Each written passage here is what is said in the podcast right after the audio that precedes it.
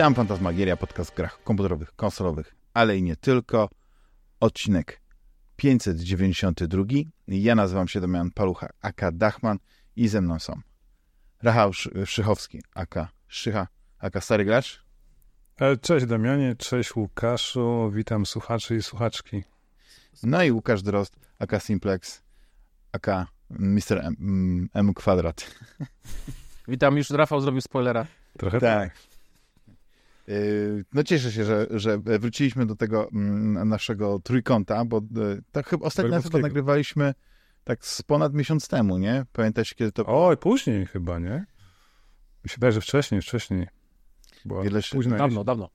wiele się wydarzyło, wydarzył się Sylwester, e, wydarzyły się święta, wydarzyło się dużo ciekawych rzeczy. W- Wypoczęliście w ogóle przez te święta, zrobiliście sobie taki, no nie wiem jak to, to, to ładnie powiedzieć, ale czy wasze kubki wstydu się chociaż troszeczkę zmniejszyły? Czy było, był ten czas wykorzystany jednak na, na rzeczy niezwiązane z grami, czy, czy nie?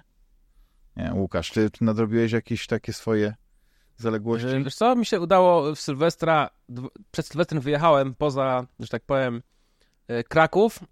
Ja miałem sobą deka i miałem sobą Questa 3 i ponieważ byłem w takim domku, e, to byłem, miałem dużo czasu, bo tam pogoda była słaba, nic się nie działo, więc udało mi się dwie gry skończyć jeszcze takim rzutem na taśmę.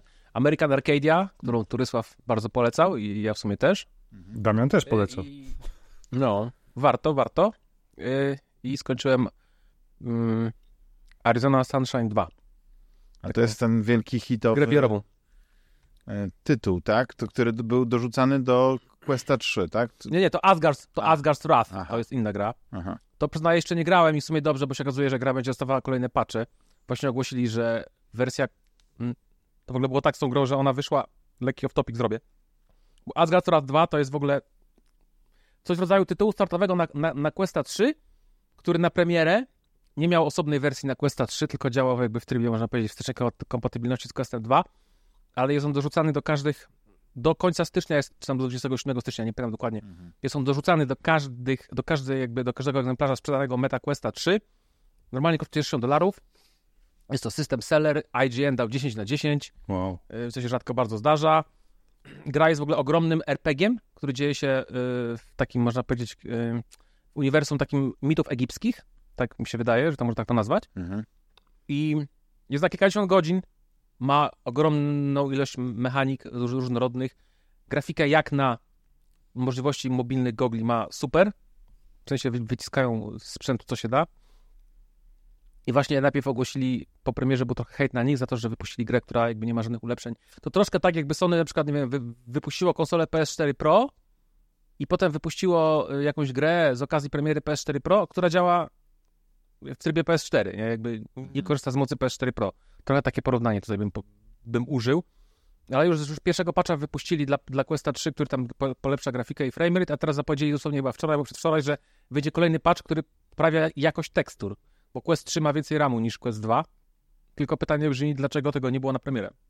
A ja już wiedząc, jak działa branża i widząc, że branża VR-owa już zaczyna doganiać naszą branżę naleśnikową Postanowiłeś poczekać w tych się. złych rzeczach, Pół- pół tak, stwierdziłem, że poczekam. No, może nie pół roku, ale generalnie to jest rozsądne e, założenie, jak widać. Jak, jak, ale w ogóle tak mnie zaciekawiło, że to jest duży RPG. bo Zastanawiam się, Tak. w Questie spędzenie tak dużej ilości czasu musi być też y, no, nie że męczące, nie? Bo to, No to tak jak można się Skyrim jest tak. na, na Tak. No, to jest wyzwanie, to jest wyzwanie. Ale Skyrim jest znowu grą y, taką typową, która jest y, no ma parę tych y, rozwiązań ze sterowaniem y, związanych z, z tym, ale no niewygodnie się gra, mi się wydaje, w Skyrima, że Skyrim nie był zaprojektowany nigdy, żeby ani teleportacyjnie grać. No są osoby, które już prawdopodobnie jak Łukasz, nie wiem jak Ryszard na przykład, że są odporne na całkowicie na ten efekt y, Ja też jestem, wiesz, ja biegam zawsze w grach strzelaninach pierwszoosobowych, jak można. Tak? Nigdy się No. nie zleportuję. E, mam tylko problem, jak skaczę w przepaść, to wtedy czuję, wiesz... Czyli, ale siedzisz normalnie tak jakby z padem i idziesz do przodu gałką. I Nie, nie, jak, przykład- jak gram na przykład w Synapse, jest taka świetna strzelanina na PSVR 2 i chyba jedyna dobra strzelanina z tych wszystkich, jakie wyszły. I tam jest taka pełna wolność, gdzie można skakać, wiesz, latać z przepaści, z urwiska i, i Mhm. jestem całkowicie odporny jakby na to. No. Tylko mnie oczy bolą, a to jest inna kwestia, nie? Tam po Tak. godzinie. Dobre geny. no to się Asgard 2 jest tak zaprojektowany, żeby jak trafić do jak największej liczby y, wiecie, odbiorców, skoro i skoro Meta postanowiła dawać go jako system seller, to oni tam zapakowali bardzo dużo opcji takich, no, jak to się mówi, wiecie, dostępności, nie? Accessibility. Czyli można sobie włączyć widzenie tunelowe, obracanie się skokowe, y, teleporty, także wszystko to tam jest generalnie. Mam takiego kolegę, który się bardzo bał tego, bo on już w przyszłości miał za doświadczenia z VR-em i też się właśnie czuł źle, źle w, w, w VR-ze. Był przekonany, że go po prostu ten Asgard Rat 2 y, zmasakruje i o dziwo kupił Questa 3 na święta, Mhm. używa go, nie oddał go, jest zadowolony. No dzisiaj w nich siedzi, okej. Nie, no może nie, a dosłownie, ale wiecie, chodzi o to, że im lepsza technologia, im ten obraz jest wyraźniejszy i jakby mniej męczący oczy, tym okazuje się, że organizm bardziej go, to, go toleruje. I nawet osoby, które w przeszłości na starszych modelach mogły się czuć źle, to, to nie jest, jakby to nie gwarantuje, że jak się czułeś źle, nie wiem, na sprzęcie z 2016 roku, to będziesz też się czuł tak samo źle na sprzęcie z 2023 na przykład, nie? Licz. Więc jakby trzeba dawać sobie szansę co jakiś czas, jeśli ktoś oczywiście chce próbować VR-u, nie? No tak, to jest. Ale to też jest kwestia tego, mm, nie wiem, ogrania, przyzwyczajenia. I zastanawiam się, czy takie metody jak po prostu aviomarin, jak ktoś ma chorobę lokomocyjną y, normalnie, to czy y, leki na, na, Na, na to działają w VR-ze. Na pewno pomaga imbir. Mhm. Imbir z jakiegoś powodu ma bardzo dobre właściwości anty, takie właśnie mdłościowe. Podobno pomaga wianie sobie wentylatorem na, po prostu na, na, na ciało. Jak organizm y, czuje, że jest o, o, owiewany, to z jakiegoś powodu to lepiej działa. Nie wiem na jakiej Mhm. zasadzie, ale, ale tak to jest. Bo jak mamy poczucie kierunku, zawsze wiemy, z którego kierunku na nas wie i więc wiemy, gdzie jesteśmy w przestrzeni, no nie? Mhm. usadowieni, bo, bo, bo mamy punkt odniesienia. Może to tak działa. Ja tak teraz oczywiście zmyślam, bo, bo, bo nie wiem, jak to Tak jak w tych reklamach, włóż cebulę do skarpetek i zobacz, co się stanie. jest tam. No, Ale to wszystko to miało jakieś takie podwaliny w, w jakiejś medycynie ludowej. To mogło działać. Mhm. Wie, wiele leków przecież jest na bazie e, tak, takich No, rzeczy. imbir, imbir działa. Żeńszeń też. Ale wszystkie, najważniejsze, mm, najważniejsze to, żeby nigdy sobie, nigdy się nie zmuszać do grania, jak się zaczniemy czuć źle. Jakby przy, Tak. pierwszej, o, przy pierwszych objawach natychmiast przerwa. I można sobie wyrobić, moim zdaniem, taką tolerancję. Wiecie, no ludzie latają, ludzie popływają okrętami, że jest choroba morska, ale też... No każdy to przechodzi, tą inicjację, tak. No, no, no, Tak. dokładnie. Nawet się po angielsku nazywa VR Legs, tak jak się mówi Sea Legs. O, O ludziach, którzy nie mają choroby morskiej, po angielsku mówi się, że mają Sea Legs, czyli morskie nogi. mhm. Powstało od tego po, powiedzonko VR Legs, że ma się nogi VR-owe. To nie od razu się je ma po prostu. No i właśnie a propos y, VR-u i PSVR 2 też, to powiem, że grałem też grę, gram teraz też grę Vertigo 2 i to jest jedna z najlepszych gier VR z zeszłego roku. Została bardzo dużo nagród, zwłaszcza w branżowych pismach. Znaczy branżowych... Czyli muszę ta- kupić, ta- tak? ta- tak, ale ona jest na płycie. Jest O. w Ultimie o, do kupienia, za chyba 150 zł. Ona została kompletnie zignorowana przez y, The Game Advertisements. W ogóle, Awards. w ogóle nie była nomin advertisements. W ogóle nie była nominowana i ale Golden Joysticka y, była, była, była nominowana. Chyba nie wygrała, ale była Ja nominowana. myślałem o Awardsach, bo Tam- też tam nie widziałem. tego. No to ja mówię, The Game Advertisements to jest taki żarcik, nie? A, dobrze, przepraszam, tak, to zrozumiałem, okej. No, a teraz jakieś takie nagrody DICE, DICE Hmm. Awards, nie Hmm. dokładnie, czy kojarzycie takie nagrody, one też są co roku. I w tych nagrodach też znowu jest nominowana do, do, do dwóch kategorii VR-owych. Czyli polecam. No i generalnie takie serwisy, wiecie, takie serwisy branżowe jak Upload VR, Road to VR, takie najbardziej jakby, no, opiniotwórcze w VR-ze, to one, y, one uznały tę grę za grę VR roku albo grę PC VR roku. To jest, je- Vertigo 2 to jest jedna z najlepszych gier y, zeszłego roku na PC VR. I w tym, i wychodzi za kilka dni na PSVR 2 i miała właśnie kosztować, jeszcze miała wyjść w ogóle w grudniu, ale jakoś tam w ostatniej chwili jakiegoś baga znaleźli, więc przesunęli premierę, ja to bardzo szanuję, bo mogli, wy, wiecie, wy, wypuścić grę zepsutą i powiedzieć, zaraz będzie patch, a zamiast tego może wręcz zamiast mogli wypuścić grę w najbardziej gorętszym okresie, tym Wiesz co, to ja to kupię, jak nie polecasz. zrobili tego. A, a jeszcze No, przy- ale o czym jest taka... Bulletstorm VR za bo, chwilę bo, bo mnie tak, Tak, ciekawiłeś. Bulletstorm VR wychodzi, oczywiście skoro jest zapomniałem o taka- tym, że to wychodzi za, za, za niedługo. Skoro jest taka docenia, doceniana ta, ta gra, to o czym w ogóle to jest? Bo to jest jakiś shooter, tak? Y, Stylizowany jest... Nie, nie, Vertigo, nie, nie, nie, nie ja bym tego shooterem nie nazwał, to jest gra trochę w stylu Half-Life'a. Mhm. Ale to był shooter. Kurczę, no dobra, ale nie taki, wiesz, Znaczy pierwsza osobowa, bo to wiadomo. VR, więc y, raczej, Tak. raczej jest mało gier. Trzeci, chociaż e, Mouse, nie, MOS, przepraszam, MOS jest Czyli świetną Paper grą, Beast, pamiętacie? tak, z, trze, z trzeciej osoby. a nie, to też był FPS. Tak? Paper Beast to FPS, oczywiście, tak. A, bo tam się tylko... Ale na okej. przykład je, jest ta gra Humanity, Tak jest. prawda? Tak. tym pieskiem biegamy. I ona też jest... Znaczy ja- Humani to, to, to są te lemingi, tak? Mhm.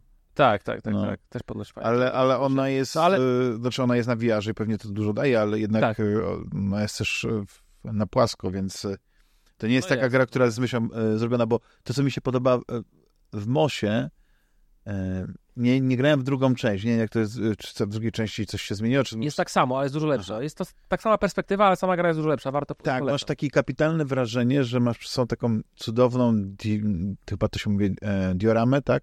Dior, dioram? Nie wiem, bioram. Tak, dio- dioramę. I, i, i, i możesz po prostu z każdej zmienić perspektywę, żeby coś dojrzeć, jakąś platformę, jakieś przejście. No i, i to wszystko tak świetnie wygląda nawet na no, leciwym e, sprzęcie, jakim jest PlayStation VR pierwsze, nie? Więc, Zgadza się. więc to jest... e, Ja takie gry bardzo lubię, bo na przykład takie gry raczej nie wywołują u ciebie żadnych tych, no bo to jest tak jakbyś... Nie, nie ma szans. Bo to jest niemal jak, jak e, augmented reality, czy, czy mixed reality, no nie? Tylko, że po prostu no nie ma tego przejścia, no nie, wiesz, między rzeczywistością a, a, a tym, bo, to, bo, bo w tym systemie nie było kamer, ale no sama kwestia tego, że po prostu ten obiekt jest nieruchomo przed nami i my możemy wokół niego chodzić, więc nie, Mhm. nie oszukujemy błędnika, czy, czy błędnik nie jest oszukiwany i tak dalej. No, to jest... W ogóle jak tak gadamy o VR-ze, to ja jestem strasznie zły na Sony przez to, co się dzieje z PSVR 2. To w ogóle gier nie ma zapowiedzianych w tym momencie nowych. No, niczego nie ma, no tak bym to podsumował chyba. Ale na PS5 też. Ale co swoją drogą, ma tak, gier na... No właśnie, jeśli nie ma gier na PS5, to, to tym bardziej nie będzie gier na PSVR, nie? ale zobacz, ja myślałem, że na. Xboxa też nic nie będzie, a tu za tydzień o tej porze to będziemy po tym Tak. Developer Direct, gdzie Indiana Jonesa pokażą i to jest coś kapitalnego. Nawet się zdziwiłem, szczerze mówiąc, że oni chcą w tym roku to wydać w ogóle, nie? Więc fantastycznie. Ale to wyjdzie. Może rok Xboxa, nie, jak co nie roku. było jakiegoś, e, jakiegoś takiego pokazu, czy ma być jakiś pokaz właśnie Sony niedługo? Pokaz 10-minutowy Mhm. gry, rozgrywki. Właśnie Machine Game zaprasza do swojej siedziby, oni ze Szwecji chyba są. I to będzie chyba, wiesz, najjaśniejsza gwiazda tego wieczoru, no bo są ploty, że pokażą remake Obliviona, a Bethesda pokaże też, e, więc dla wielu Mhm. graczy to pewnie też będzie niesamowite wydarzenie. No szykuje się naprawdę fajna impreza, jestem zaskoczony. 18 stycznia 18 stycznia, Tak, tak? jest Tak. O 8 naszego czasu. GMT to nie wiem, czy to jest. E, ch- Nasz, chyba dziewiąta jest naszego, wiesz, bo Chyba nasza dziewiąta. GMT, no to Tak. zależy, tak. 21 Polska, tak jest. Znaczy GMT generalnie to ten, chociaż wiadomo, że zmiana czasu i tak dalej, ale to No wiecie, czyli- już, już Sony oczywiście, już jakieś przecieki, że w lutym coś pokażą, a może przyspieszą pokazy na koniec stycznia przez to. Bardzo dobrze, no. No ale myślicie, że to jest, e, że, że faktycznie Sony nic nie ma, czy po prostu czekają z tym, żeby, żeby się nie wypstrykać, żeby, Znaczy, mo, żeby uderzyć w odpowiednim momencie? Bo oni, wiesz, ostatnie parę lat skupili się na gaz, czyli grach jako usługach i to był chyba kierunek, czy też strategia pana Jimbo, w sensie Jima Ryana. A, I teraz mamy takie komplikacje, no No pamiętacie? wiesz, kupili Bungie i co im z tego wyszło? Chyba niewiele. No nic, no oni zapowiedzieli tę grę Concord, poprawcie mnie, dobrze mówię? Taki teaserek był, nie? Bo oni pokazali masę jakichś teaserków. Tak, tak, tak. w zeszłym tak. roku. E, I że ma być coś nowego, jakiś Concord, czyli znowu jakaś gra player versus player chyba bodajże, czy jakaś sieciowy gaz. E, i, i, I co tam jeszcze fajnego wypłynęło? Jakiś tam przepierdoły maraton przecież też robią teoretycznie, tak? Oczywiście to ma, nie, mają nic wspólnego z tym starym maratonem Bungie z, z czasów Maca jeszcze, z lat 90. Znaczy ja trochę liczę, że oni y, wyjdą z, z takim uderzeniem wyprzedzającym i że jednak zaskoczą. Szczerze? No, chciałbym, ale ja nie wiem, czy oni mają zakończyć. Nawet Naughty Dog nie ma co pokazać. No. I wydałem remastera Last of Us 2. Ale pomyślcie, a czym ma zaskoczyć w tym roku Microsoft? Indiana Jones chociażby. E, Hellblade 2. Dobra, Halo 6 podobno. Halo 6 No, ale ma- Indiana ma- Jones, przez chwilę, przez chwilę myślałem, że powiedzieliście, że Indiana Jones jest na wszystkie platformy. Nie, to jest X. Nie, to jest X. Bethesda.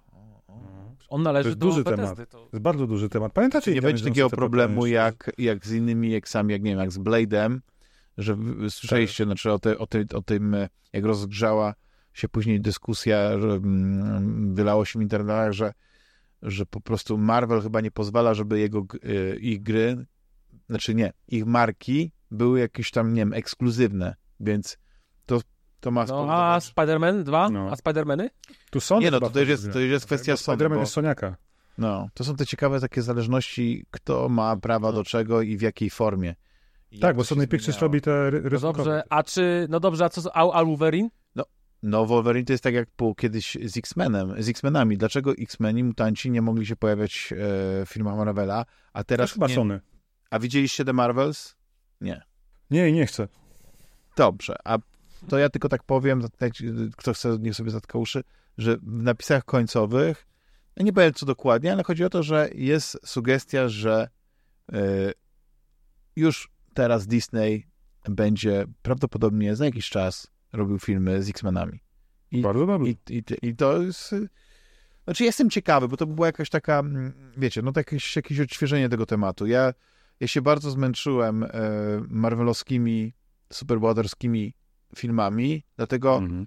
jak widzę nawet taki film, który jest średni, jak Aquaman, bo jest, nie oszukujmy się, ta druga część Aquamana jest gorsza od poprzedniczki, bo jednak pierwszy Aquaman to był taki, to było kino nowej przygody, to był, to był film y, superbohaterski, ale no było coś takiego, wiecie, y, porywczego w tym, ciekawego, no były takie interesujące postaci, no była ta chemia między Amber Heard a, a e, Jasonem Momoa i to się czuło. Ja, ja to bardzo lubię. Tutaj mamy odrobinę chemii między nim a Patrykiem Wilsonem. Dużo efektów e, specjalnych, które nie wszystkie wyszły. Parę ciekawych miejscówek, ale jako, jako całość to tak średnio wygląda, ale i tak mam wrażenie, że Aquaman jest, e, druga część, The Lost Kingdom jest lepszym filmem niż właśnie to, co ostatnio wydaje e, e, Marvel, nie? czyli tam e, Disney. I to jest A co ci się bardziej podobało? Właśnie Aquaman czy Rebel Moon z takich fantastycznych filmów? Rebel Moon to jest taki film zagadka. Nie wiem, oglądaliście wszyscy tutaj? Nie wiem, Łukasz, ty oglądałeś Rebel Moona? Ja nie. Ja się, ja, ja, Obejrzyj dla jaj, mówię ci. Ja, ja Znaczy, to obejrzałem na dwa razy. Nie, Ale to jest Szkoda super jako tło.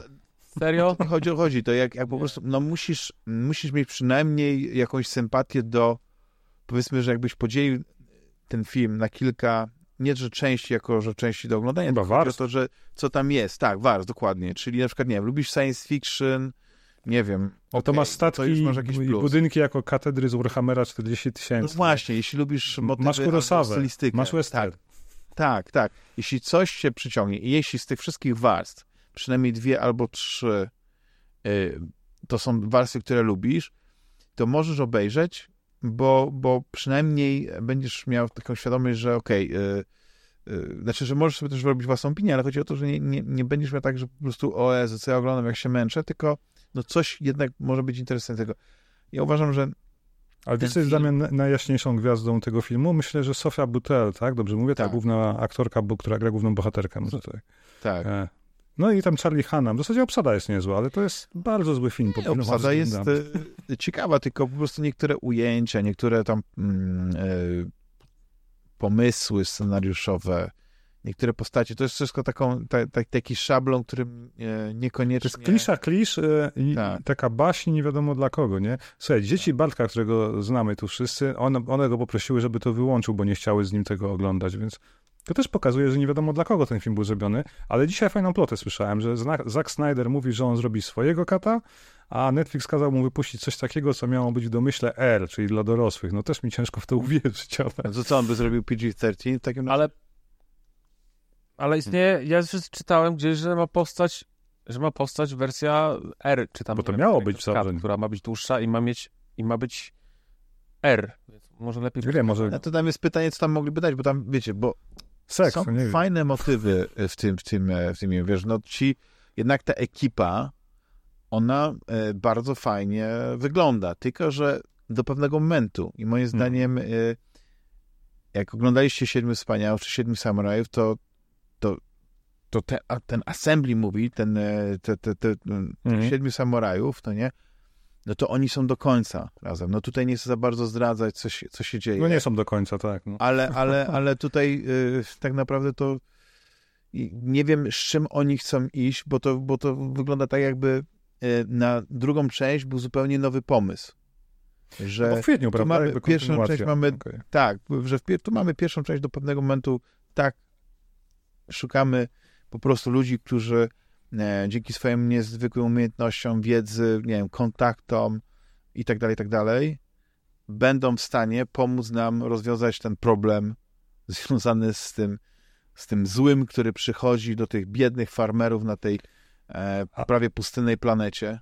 Ale wiesz co, Damian, w ogóle jak tak teraz o tym mówisz, ten główny zły, który wygląda jakby żywcem wyciągnięty z planu Peaky Blinders, nie? E, Te e, wojska złych przedstawione dosłownie jako, wiesz, kosmiczni na, naziści, nie? Te same nawet mundury, tylko wystarczy chyba swastyka im Tak. do, do, do ramion. Znaczy ja w pewnym momencie nawet myślałem, że nawet nie naziści, tylko też taka trochę taka sowiecka armia, taki, taki miks y, tak. tej- tej- tej- tego, co, no, tego, co powiedzmy... Ale to wszystko już było, wiesz, ja nie rozumiem, jakby tam żadnego oryginalnego elementu nie widziałem. Tak, Tak. szczerze, no. Konie z jakimiś, wiesz, workami na głowie, czy co to było, plastikowymi takimi, wiesz.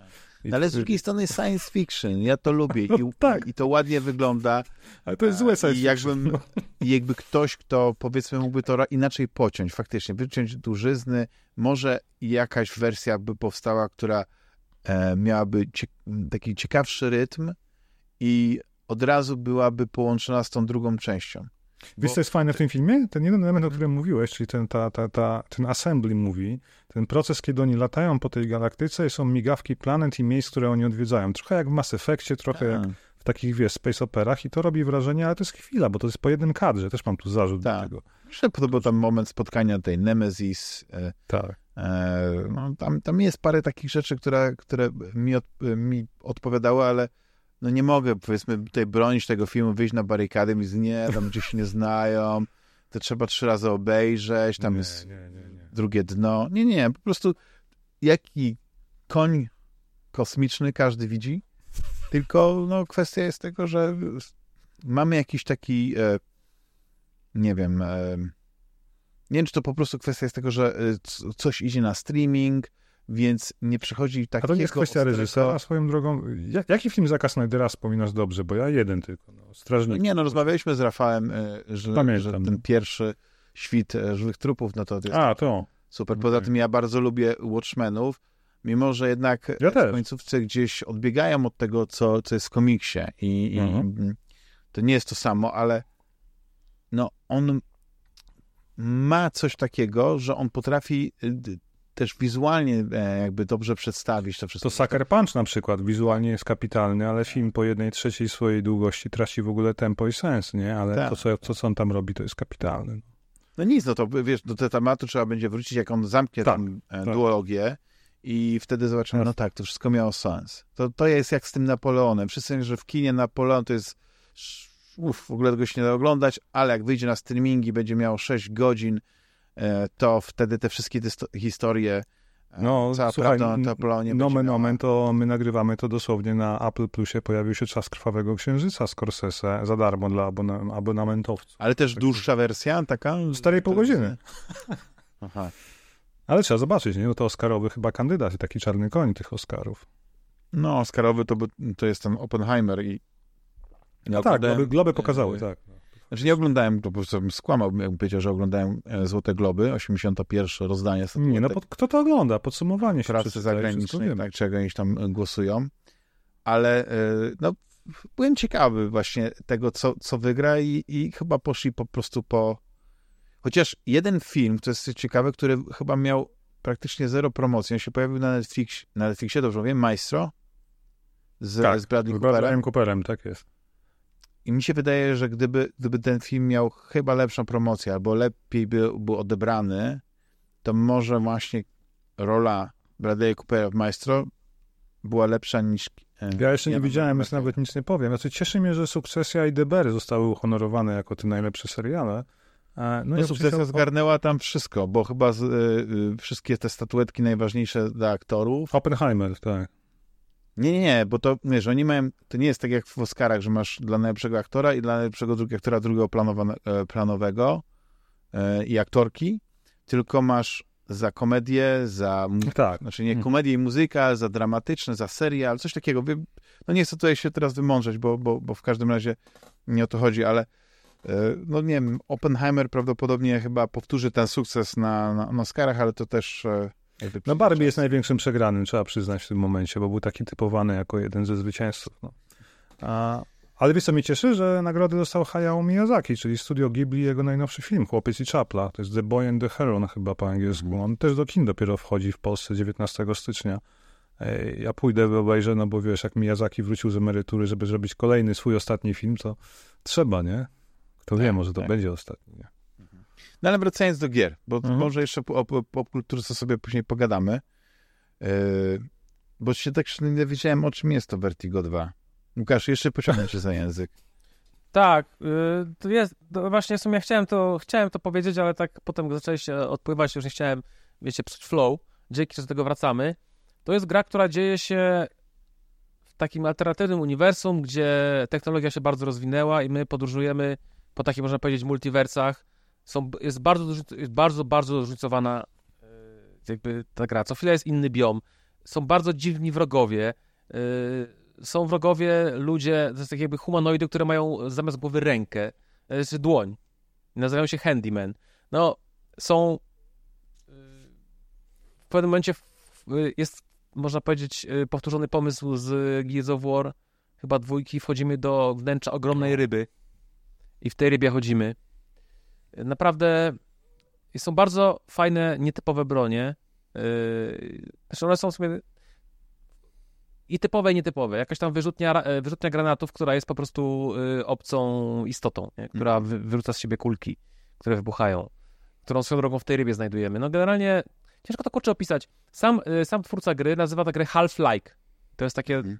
zabawne nawiązanie do Half-Life'a. Po prostu obce światy, y, dziwne obce rasy, ciekawe, są też zagadki, y, trochę takie ala, no może nie jakieś super lo- logiczne, ale eksplo- eksplorujemy i musimy coś znaleźć, coś zdobyć, gdzieś to tak użyć. Są dużo walk z bossami, mini-bossami, gra jest ogólnie dość trudna.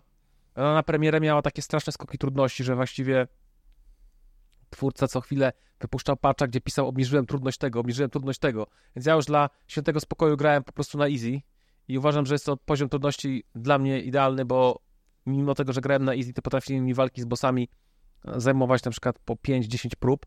Uważam, że to jest mój próg e, tolerancji. Więc jeśli mi walka z bossem zajmuje powiedzmy 5 do 10 prób, to jest dla mnie idealny poziom trudności.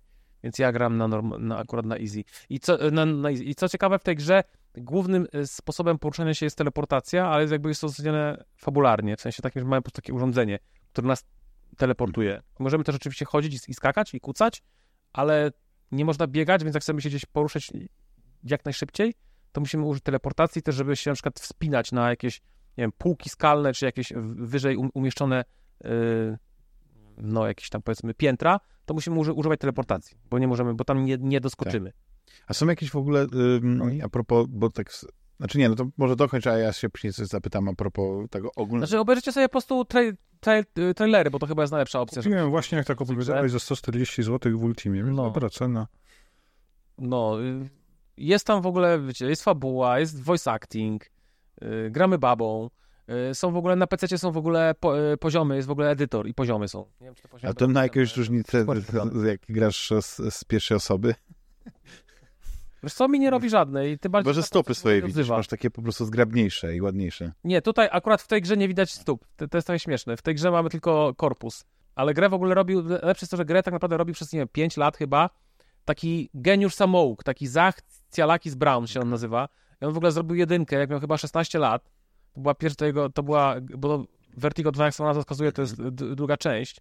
I na PC-ta dostępna jest gra Vertigo z 2016 roku, a potem on na silniku dwójki zrobił Vertigo Remaster. Ja to Vertigo Remaster przeszedłem i to jest też bardzo fajna gra, ale dwójka to jest jakby pod każdym względem od niej lepsza. Widać, że się bardzo chłopak rozwinął. Wiadomo, że on tego wszystkiego sam nie zrobił, ale naprawdę to jest, pra- to jest mimo wszystko w dużej mierze dzieło jednej To osoby. ciekawe, że był w stanie Wiadomo, zrobić najlepszą pomocą. grę na PSVR 2 i w ogóle na VR. Gość ma teraz chyba 22 albo 24 lata. Co Może mnie? zrobi Half-Life 3 potem. To- Czy mam nadzieję, to w że ogóle- nadal będzie niezależny, wydaje- że, że, że będzie robił gry, które on chce, że na przykład, nie wiem, e, Zuckerberg pomyśli sobie, kurczę, przydałby się ktoś taki, który będzie ekskluzywy robił na Questa. Znaczy, co, on w ogóle nie chce, on nie chce robić. Wydaje mi się, on, on, jest, on jest ogólnie anty, raczej antymeta z tego, co Mhm. wiem. E, I... Co jeszcze miałem powiedzieć, w mi leciało z głowy. No, Ale będzie można grać się na, na, No. na Questie Meta 3, jak się podepnie go do PC-ta, nie? Bo to też jest, ta gra wyszła na PC-ta. Tak. Tak, ona wyszła na PC najpierw. Ona w ogóle była, można powiedzieć, ona była takim eksem PC-owym. Była na- najlepszą grą PC-ową, można powiedzieć, z, z zeszłego roku. Ale wyszła też na szczęście na PSVR 2. I będzie. I teraz posiadacze PSVR 2 dostaną jedną z najlepszych gier y, VR-owych z zeszłego roku. Więc y, można przekazać Julesowi, żeby kupił. Ja nie wiem, czy jeszcze ma. Mamy też zapytać RE4. Juliusza, Czy jeszcze, czy jeszcze ma PS Może już ma VR, bo Myślisz, że sprzedał? Myślisz, że sprzedał? nie wiem, nie wiem, ale Juliusz, Juliusz jest takim, takim człowiekiem, który po prostu nie, nie On lubi, nie jak jest mu w całej sprzęt, wódce. e, gra ci się. Nie, nie, wiesz, może jeszcze ma, nie, bo, bo, bo z tego, co, co wiem, to było kilka tytułów, które e, mocno, mocno go tam wciągnęły i lubi sobie odpalać. Nawet kierownicę sobie kupił, pamiętacie tą historię. No to jak ma kierownicę, to GT7 mu Tak, tak, no to nie, no to gra właśnie tak, że to jest to. Jest to. Ale y, y, no właśnie, wracając do tego Vertigo 2 i do tego, że jak e, No. no były właśnie the, the, the Advertisement, Awards, jak to ładnie powiedziałeś, the, czyli Game, the Game tak, Advertisement. the Game Advertisement, czyli, czyli y, po prostu e, The Game Awards, to nie było, nie było tam za bardzo czuć, że te nominowane gry właśnie, bo tam była chyba kategoria, nie VR-owa, że, że nie było takiego Tak, i ona była moim zdaniem no kompromitująca. właśnie, że, że zastanawiam się, ym, czy w takim razie, znaczy na pewno branża ma, ale czy to jest na pewno coś takiego wyjątkowego, co można śledzić, czy to jest raczej takie, y, no ktoś po prostu sobie zrobił taką galę dla gier VR-owych i, i, ona jest To, w to garażu. była gala dla Giersony. Wiesz, jakie to były gry No, nominowane? Gran Turismo, Horizon Call of the Mountain, Humanity, y, Resident Evil i Silent. Tak. I z tych pięciu gier tylko jedna gra była dostępna na inną platformę niż PSVR 2. I to było Humanity. Cztery z pięciu gier były tylko na PSVR 2. No ale pytanie właśnie razie, jaka jest, jaka jest kontra w tym? Czy, czy środowisko ma swoją galę e, The VR Game Awards albo e, VR, AR? Znaczy są jakieś tam nagrody. Ja teraz dokładnie w czym momencie to nawet powiem szczerze, że nie wiem, ale... Znaczy Upload VR ma swoje jakieś tam rzeczy, ale wiem, że te nagrody DICE Mhm. to są takie dosyć też znane nagrody. DICE Awards. The Interactive Achievement Hmm. Awards. Nie wiem, czy to kojarzycie. I to jest od 98 roku są te nagrody. I co roku są one... Yy, wcześniej to się nazywało Interactive Achievement Award. Od 2013 roku nazywa się to DICE. I na przykład w tych nagrodach DICE bardzo dużo nominacji dostał Spider-Man 2. A oprócz tego gra ma... yy, Ta nagroda ma też dwie kategorie VR-owe.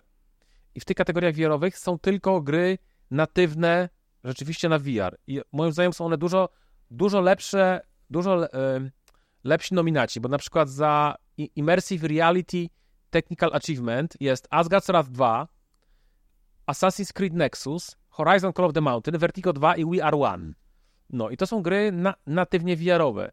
I jest jeszcze drugie, jest druga nagroda, Immersive Reality Game of the Year, bo to było Immersive Reality Technical Achievement. A to jest game są, są prawie takie same nominacje, poza jedną. Zamiast We Are One jest Vampire The Masquerade Mhm. Justice. Wszystkie inne y, nominacje są, są takie same, czyli Vertigo 2 jest nominowane w tych dwóch kategoriach.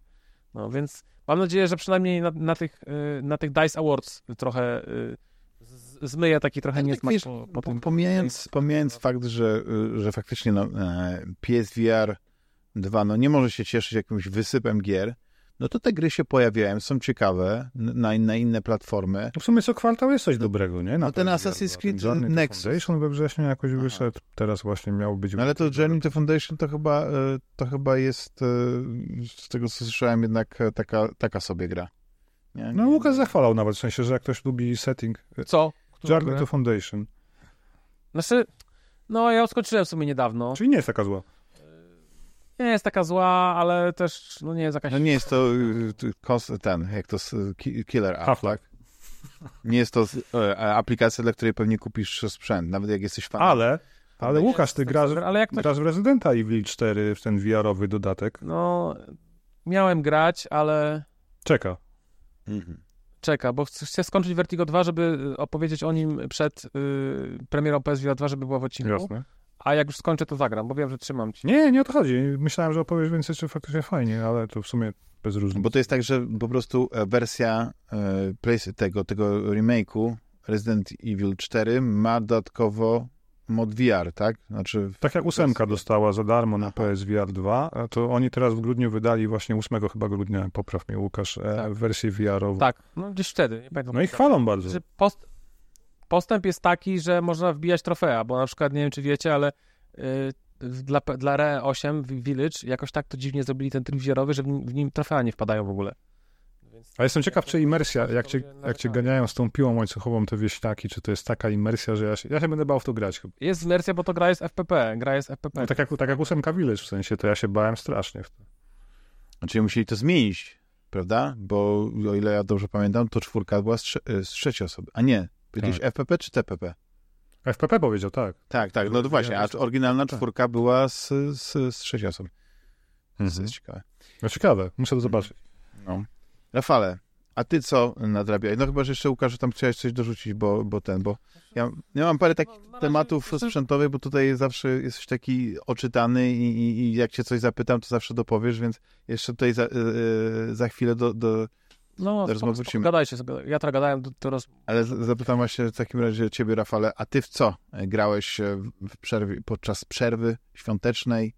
E, W co grasz ostatnio? Wiesz co, zapomniałem nadrobić jak zwykle Tomb Raidera, więc teraz go sobie nadrabiam i, i od paru dni gram w tego rebuta z 2013. Ja w ogóle zapomniałem, jaka to jest dobra gra, a w zasadzie jak brakuje mi takiego gatunku, tych action adventure'ów, takich skryptowanych, pełen jakichś super zwrotów akcji i, i, i wiecie, jakichś fajnych, fajnych takich, no prostolinijnej gry, tak, ale, ale z takim scenariuszem, który pędzi na złamanie karku, jak Uncharted, jakby tego gatunku od paru lat nie ma, no bo ostatnio Tak. co my graliśmy z takich rzeczy, przypomnijcie mi chyba Uncharted, Zaginione Dziedzictwo i potem, no może jeszcze jakoś ten, no nie, no nie będę mówił, że Jedi Fallen Order jest w tym gatunku, ale trochę się łudziłem, że będzie, ale to Pewnie jak coś innego. Znaczy, no te wszystkie Jedi i Jedi Survivor, to mi się wydaje, że to są po prostu e, dużo większe gry.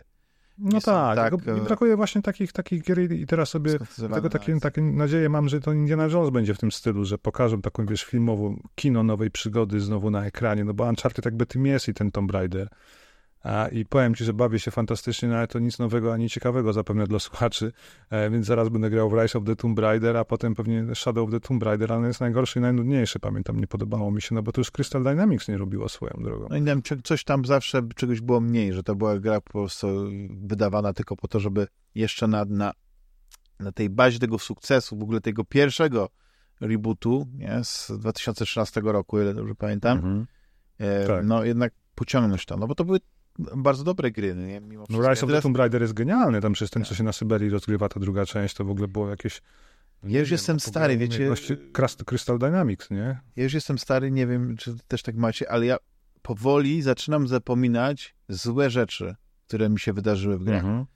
Że mogłem grać jakiś taki paździerz, mogło mnie coś męczyć, irytować. No bo wiecie, no y, ja m- mam już coś takiego, że no widzisz, na przykład, nie wiem, dla Łukasza próg bólu to, są, to jest tam pięciokrotne podejście do bossa, no nie? Ja się tak Mhm. zgadzam, tylko że ja mam tak do, do, do, z wieloma rzeczami, że na przykład e, jest jakaś misja, tak jak w Awatarze teraz, nie? Gram, jest jakaś taka misja i, i wiecie, jak musicie zdobyć jakiś, e, czy jakąś taką e, bazę, czy, czy jakąś rafinerię, to jeśli zginiecie podczas tego, tego dosyć Tak, tam nie kompleksowego ma checkpointów, o to ci chodzi. tak, to musisz wracać i robić wszystko No. od początku i to jest to jest irytujące, no bo trzeba się bardzo pilnować albo grać tak zachowawczo. Ja nie lubię grać zachowawczo, ja lubię być czasami jak Rambo. Full frontal. Tak, ale no ta gra na to nie pozwala, e, bo, bo e, jesteśmy jednak e, dosyć więcej. No nie mamy jakiegoś mocnego pancerza. Szkoda, że w tej grze i do tej pory mi się to nie udało, więc a już mam prawie ją całą skończoną. Nie było możliwości, chociaż wiadomo, że one nie są skrojone dla nas, dla, dla awatarów, dla Navi, ale żeby była jakaś taka opcja, że wchodzimy w jakiś taki pancerz, bo ja wiem, że ktoś, nie wiem, miał jakiś taki projekt, że chciał zrobić armię Navi wspomaganą i czy coś w tym stylu, no nie wiem, cokolwiek. przejmujemy, wiesz, no te helikoptery, czy jakieś czołgi. Żeby ta gra to nie było tylko łuki, tam jakieś e, tyczki, oszczepy.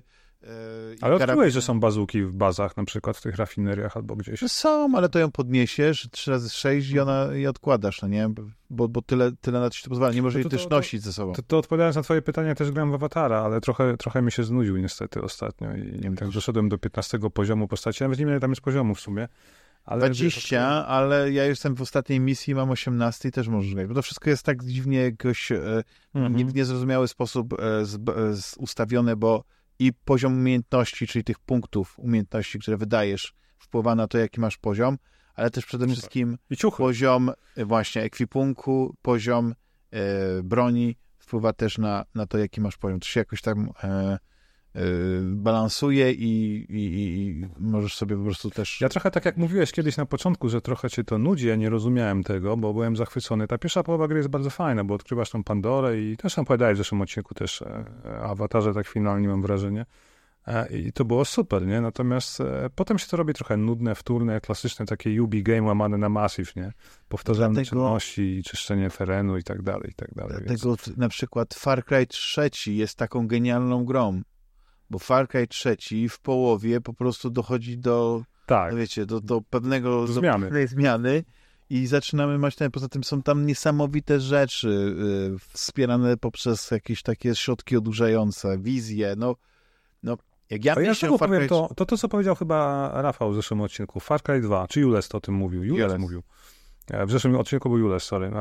O Far Cry 2 jednak większą imersję i większe wrażenie na mnie robił tym, i tym, wiesz, płonącą sawanną, tym, że Tak. musiałeś te prochy na malarię brać. Ja się tam bardziej wczuwałem w klimat tej, tej Afryki takiej.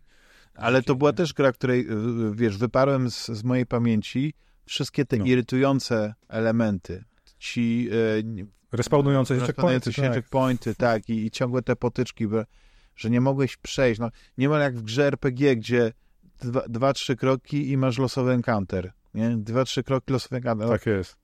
Ja wiem, że to, to nie, nie da się tak w jeden do jednego przełożyć, ale no, były tam irytujące momenty, ale z drugiej strony też wspominam to, jak to niesamowicie wyglądało. Jak, jak, jak, jak czysty był to Far Cry pod względem Mhm. e, i znaczników na mapie i tego, jak- w jaki sposób, wiesz, właśnie to była ta imersja, nie, że podnosiliśmy coś, wzięliśmy w ręce, tą mapę trzymaliśmy, wiesz, tak fizycznie. Nie, że przyłączaliśmy się do menu, tak jak mamy na przykład w Tak, awatarze, tak. że mamy, mamy mapę po prostu na innym ekranie, tak jak to jest na przykład też w Assassin's Creedzie, tylko trzymałeś fizycznie ją przed sobą.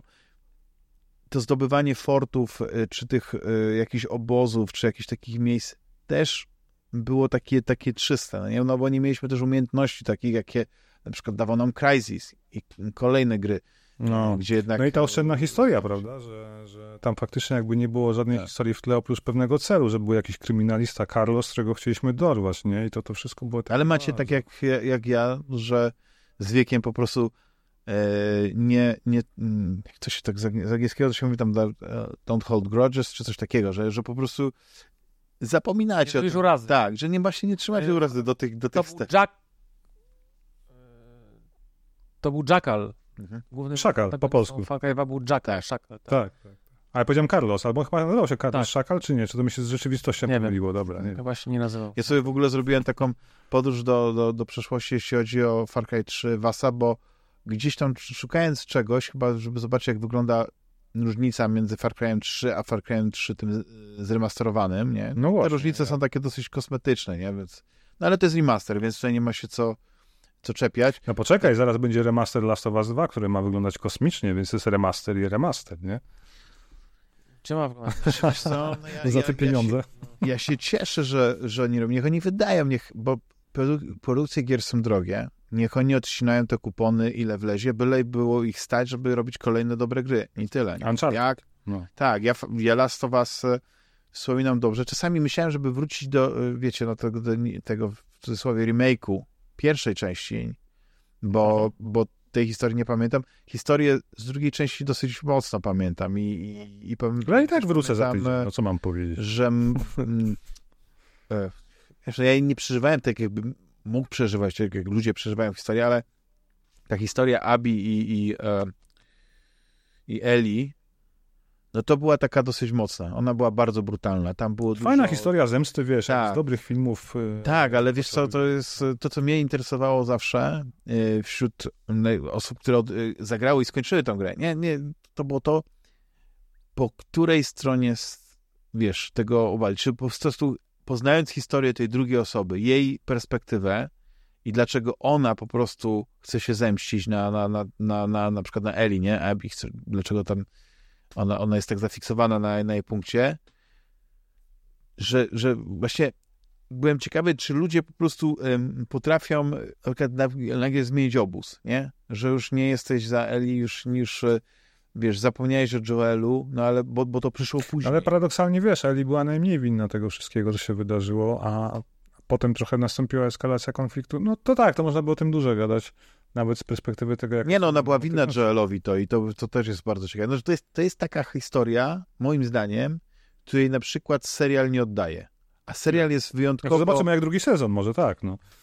Serial jest y, świetny dla osób, które nie znają gry, nie tak, znają o, e, fabuły z gry, nie przeżywali tej gry w ten sposób, tylko mają takie fajne elementy, pomysły. Wiesz co, przykładem moja żona, która nie gra, nie? I obejrzała ze mną serial The Last of Us i jej się bardzo podobało. Tak, bo to Szczególnie ten trzeci odcinek, nie? No, trzeci odcinek jest świetny, moim zdaniem. To, to jest taki Bardzo odcinek. E, tylko on jest właśnie, tak powiedziałem, on jest wycięty. To jest w ogóle coś, czego nawet w samej, w samym, e, w samej No grze tak. nie ma. To jest nadbudowanie historii, nadbudowanie historii Która postaci, narysowana gdzieś tam w tle. która była antypatyczna w grze, bo ją tylko Tak. znaliśmy y, z jakichś tam opisów, nie? Tam były jakieś takie y, śmieszne nawiązania, no nie, żeby coś tam zasugerować i tyle. Znaczy w ogóle, nie, nie wiem, czy to jest jakiś uber spoiler, ale ten partner w grze, partner Billa nie mógł z niej wytrzymać i się powiesił. No, dokładnie. No, no właśnie. Więc to jest. A tutaj zmienili to na zupełnie inną historię, która jest świetna. Ale tam ta była ciekawsza w grze, moim zdaniem, zupełnie. Znaczy nie, no i właśnie nie, że ciekawsza, po prostu inna. Wiesz, potem, znaczy nie, że ciekawsza, ani że, nie, że inna. Po prostu ona była krótka. To była niemal anegdota, jakaś historia, miejsca. Tak, tak jak Mm. lubimy czasami w grach Bethesdy, że wchodzimy do jakiegoś pomieszczenia, widzimy jakieś porzucane papiery, nie wiem, mózg na ścianie rozbryzgnięty, gdzieś tam coś czytamy i nagle, wiecie, składamy, co to się wydarzyło, nie? Jaka, jaka była ta historia tego miejsca, nie? Gdzieś tam wchodzimy na terminal komputerowy i czytamy listy ludzi, którzy na początku wszystko pięknie, a później do, coś tam doszło. Ja to lubię, ja, tylko ja mam problem z tym, że ja nie obejrzałem w końcu do, do, do końca. Ja po prostu gdzieś w, w połowie uznałem, że mm, to jest, to jest dobry serial, ale tak, tak jak e, tutaj już to powiedzieliśmy, świetny dla osób, które nie znały tej historii wcześniej.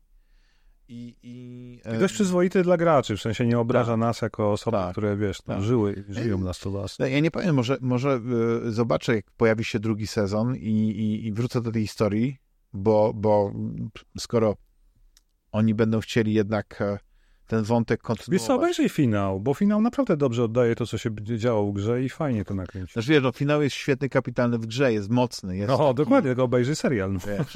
No i też zadaję pytanie, no nie, czy wiesz, można być samolubnym, kiedy w grę Mhm. wchodzi przyszłość. Trwanie ludzkości, tak? Tak, tak, i to jest, to jest niesamowite.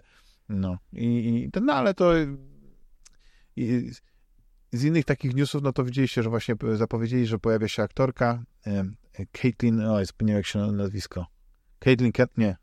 No tak, cały internet tym żyje, że ma, wybrali aktorkę, która wcieli się w rolę Abby i powiem tak, fajnie, bo wygląda jak każda inna sympatyczna aktorka w jej wieku, tylko po pierwsze musi przypakować i wyglądać jak ten babochłop, w którym Abby jest w grze de facto, czyli wiesz, dużo sterydów, dużo wszystkiego. Caitlin Dev, e, Dever. No wiem, Hollywood, no nie musi, tak, zmienią trochę pewnie jakieś rzeczy, ale ona była Znaczy, antypatyczna, tak jakby ten, ten twist się opierał, ta nasza niechęć do Abby na początku, że No. taka, taka okropna baba, nie, nas atakuje, czy coś się dzieje.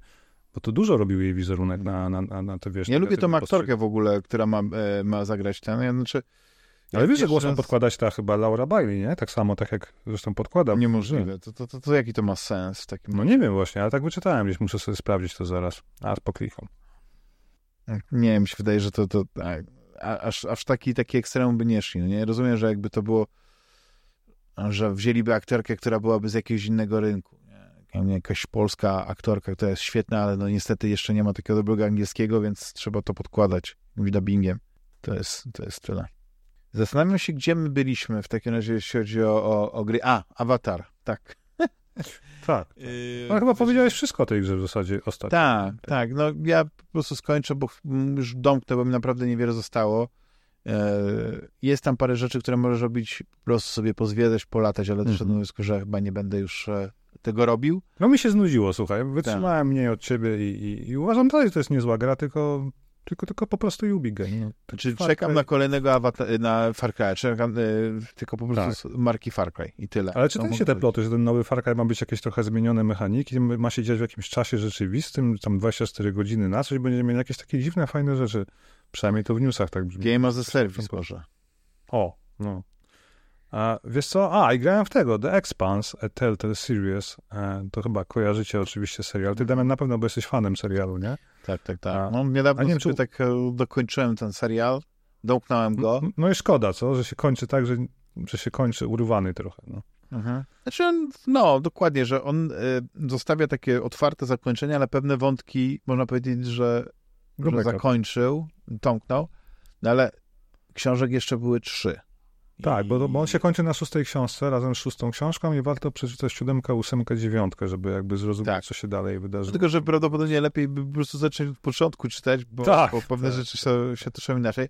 Ale wiesz, jedna rzecz mnie e, zaciekawiła, bo tak, rozumiem, że, bo to jest gra od Telltale, epizodyczna, ale wszystkie epizody już są dostępne. Znaczy ona nie jest od Telltale. Może inaczej. Mamy nie, nowe Telltale, e, czyli Aha. firma, która powstała na skutek wykupienia praw do starego Telltale, które upadło w 2018, z tego co pamiętam, które stworzyło Tak. te wszystkie kultowe gry narracyjne od The Walking Dead po, nie wiem, Wolf Among Us, nie?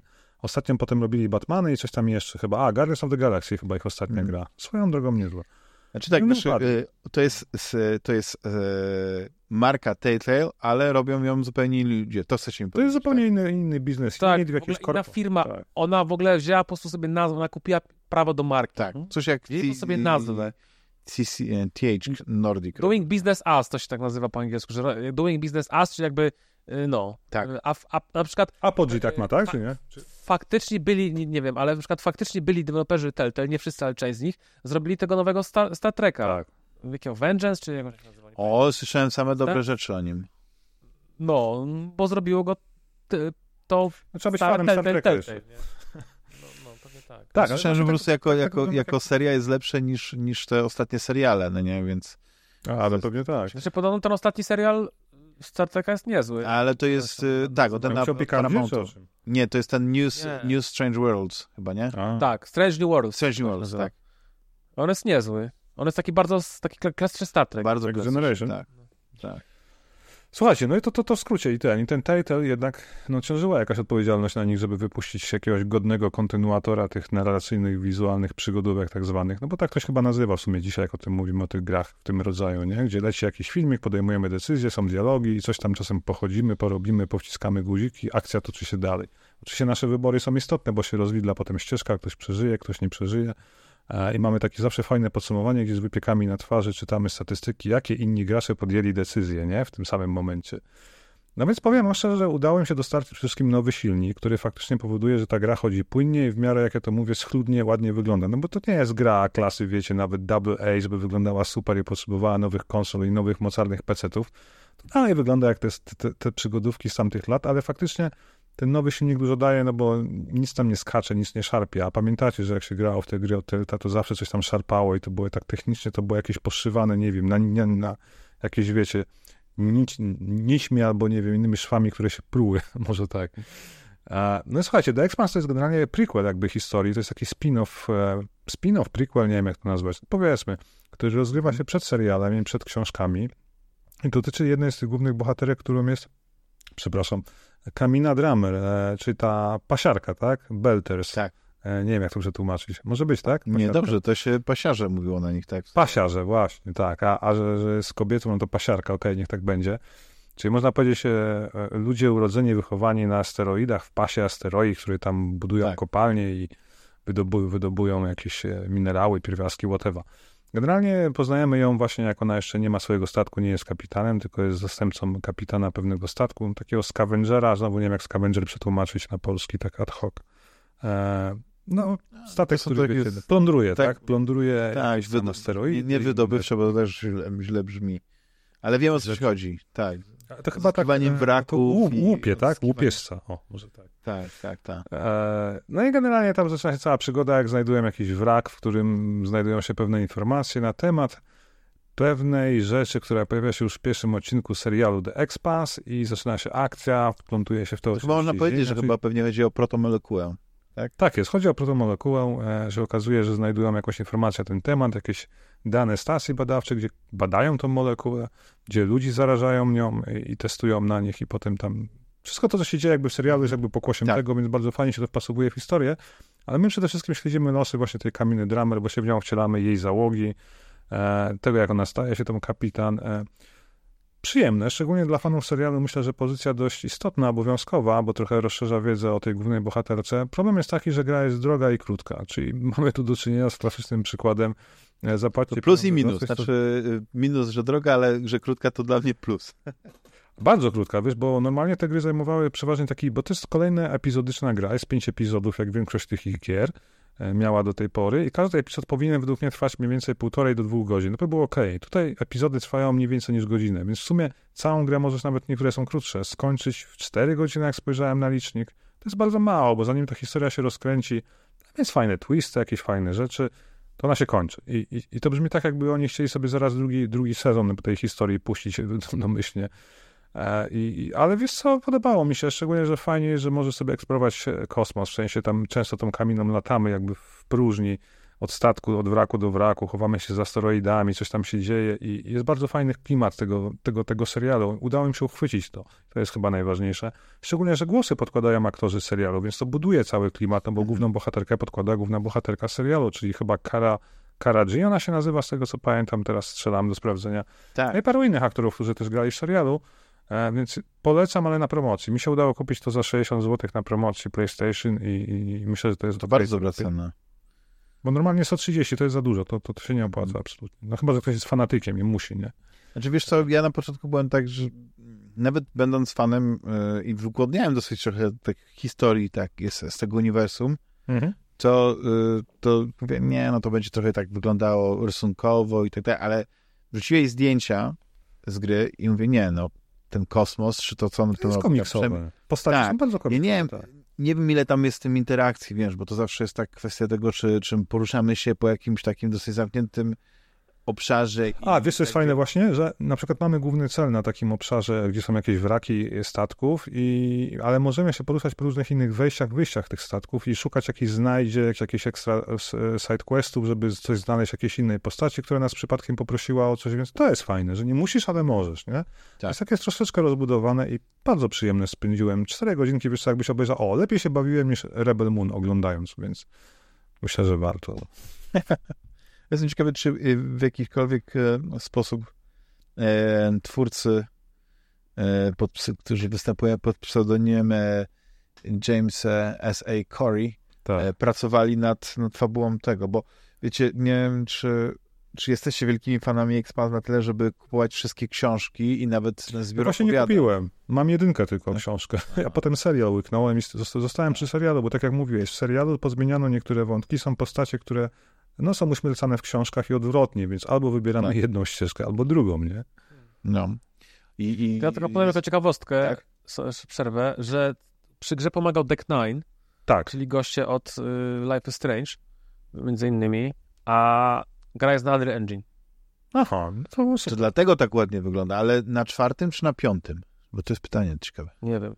Nie, no myślę, że na czwartym, bo to wygląda jak gra, wiesz, z połowy poprzedniej gry. No, pierwszy epizod wyszedł w lipcu 2023, więc ja przypuszczam, że to jest czwórka, tak, to jest czwórka. Zdecydowanie. Tam tak? nie ma Lumena, wiecie, to nie jest Fort Solis. A jak, a jak jesteśmy przy Unreal Engine, to ja zrobię płynne przejście, no. bo pod sam koniec roku wyszedł taki mod, no, który nazywa się UEVR, yy, zwany też injektorem. To jest mod, który umożliwia odpalanie bardzo wielu gier na PC, które są na silniku Unreal 4 lub 5 w VR-ze. I to nie tak tylko, że, że w VR-ze, tylko po prostu tam są jakieś dodatkowe narzędzia, które umożliwiają sterowanie na przykład ruchowe albo zmianę kamery. Ludzie na przykład grają e, teraz w The Ascent jak w F, FPS-a. A pamiętasz te filmiki z The Ascent, e, że pokazywali, że tam dało się w 3D teoretycznie pierwotnie zrobić tę grę, ale oni zrobili tryb izometryczny, mimo że gra jest w pełnym 3D, nie? Były jakieś takie filmy. No i ktoś tak, zrobił, ta grafika jest ktoś tak zrobił kamerę pierwszoosobową i gra sobie Mega. W FPS. To jest jeden z fajniejszych cyberpunkowych science fiction. Nie? No. Tak, także jak ktoś wow.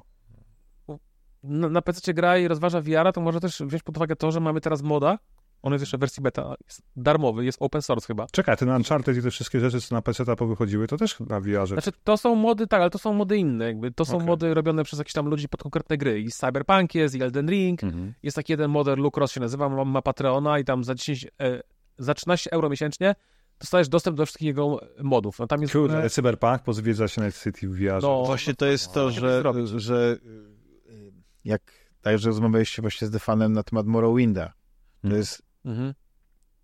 Ja wiem, że Morrowind teraz w takiej najładniejszej wersji, ten świat, nie wiem jak się nazywa, to chyba Morrowind po prostu chyba jest nazwa świata, tak? To jest w tym, Tak. tej Elder Scrolls Online, tam najładniej wygląda, ale są jakieś mody, które poprawiają ten wygląd, ale jednocześnie być w tym świecie, takim trochę jednak e, zasnutym tą kiełką tajemniczości, takim zupełnie innym niż w tym świecie Obliviona czy Skyrima i mieć to poczucie, że jesteś w tym świecie, no to jest super, ale jak teraz sobie, wiesz, myślę, że masz to poczucie bycia w tym mieście, w Night City, czyli stoisz na, na ulicy, rozglądasz się i masz to poczucie skali. Rozumiecie? Coś, co Mhm. jednak coraz trudniej jest odkryć na ekranie. Rozumiecie? Ja, ja na przykład y, y, gram w gry i nie potrafię się tak cieszyć, tak jak kiedyś się cieszyłem grając GTA, tym ogromem otwartego świata.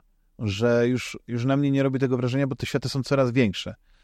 Ale będąc w tym świecie, tak kiedyś chyba, nie wiem, y, Łukasz, opowiadałeś, jak, jaką różnicę y, zrobiło granie w VR-ze y, w, w, chyba w Zelda, nie, Breath of the Wild, albo nie wiem, albo Tak, tak. że, że tak. po prostu nagle widzisz nie tylko, że masz perspektywę, ale masz też skalę, że jesteś w stanie Tak, to- odróżnić, y, t- no, że, że jesteś... Wielkość no, taki- Oktoroka.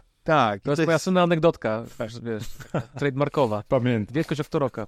Ale właśnie co, to, co mówił, to, co mówił, e, nie będę tutaj, je tutaj powtarzał, także sorki, moi fani, nie będę to powtarzał, ale e, to, co Defan mówił właśnie u starego, że Morrowind w wiarze robi robotę, dlatego że Ta skala kolumn. w nie? wiarze, Tak. nie, nawet nie chodzi o to, że, że twój mózg kupuje ten świat jako realny, bo tego widzisz w skali. Tak jakby, jak grasz na płaskim ekranie, to widzisz, że to jest biedna, stara grafika, rozmyte tekstury, kiepska geometria, ale w momencie, kiedy ty tam jakby jesteś wewnątrz, to dla twojego mózgu, no po prostu tak wygląda świat, no nie? Po prostu jestem Tak. w świecie, który tak wygląda i trudno, nie? I nie potrzebujesz taki jest, grafiki, ja go tak. widzę No, ultra... I po prostu ja, jakby twój mózg się tak daje oszukać, że to, jakby twój mózg to kupuje, nie? Mhm. Kupuje, że tak wygląda świat. I po prostu trudno, no. Jaki mam świat, taki muszę, na taki muszę patrzeć. Nie? I to na takiej zasadzie trochę jest. Ja, ja, wydaje mi się, że dostępność tych modów i ich e, no, no, coraz lepsza jakość, no to ona będzie miała większy wpływ na sprzedaż na takich okulusów, e, które można powiedzmy podnosić do PC-ta, bo wątpię, żeby akurat ktoś kupował Vive'a. No Vive już jest tak stary, teraz ile ma Vive lat? 4 lata? 5 lat? Nie, no to jest, Vive to w ogóle jest 2016 rok, to jest w ogóle też, to jest w ogóle zabytek. To jest 7 no, lat. no, no. Nie, bo, bo wiem, że jakaś tam inna wersja, nie? Bo tam był ten HTC Vive, tak? A później No tam... tak, ale HTC, HTC generalnie poszło, wiesz, w biznes. I HTC od lat nie wyprodukowało konsumenckich gogli. Takich, wiesz, dla, No dla, dla graczy.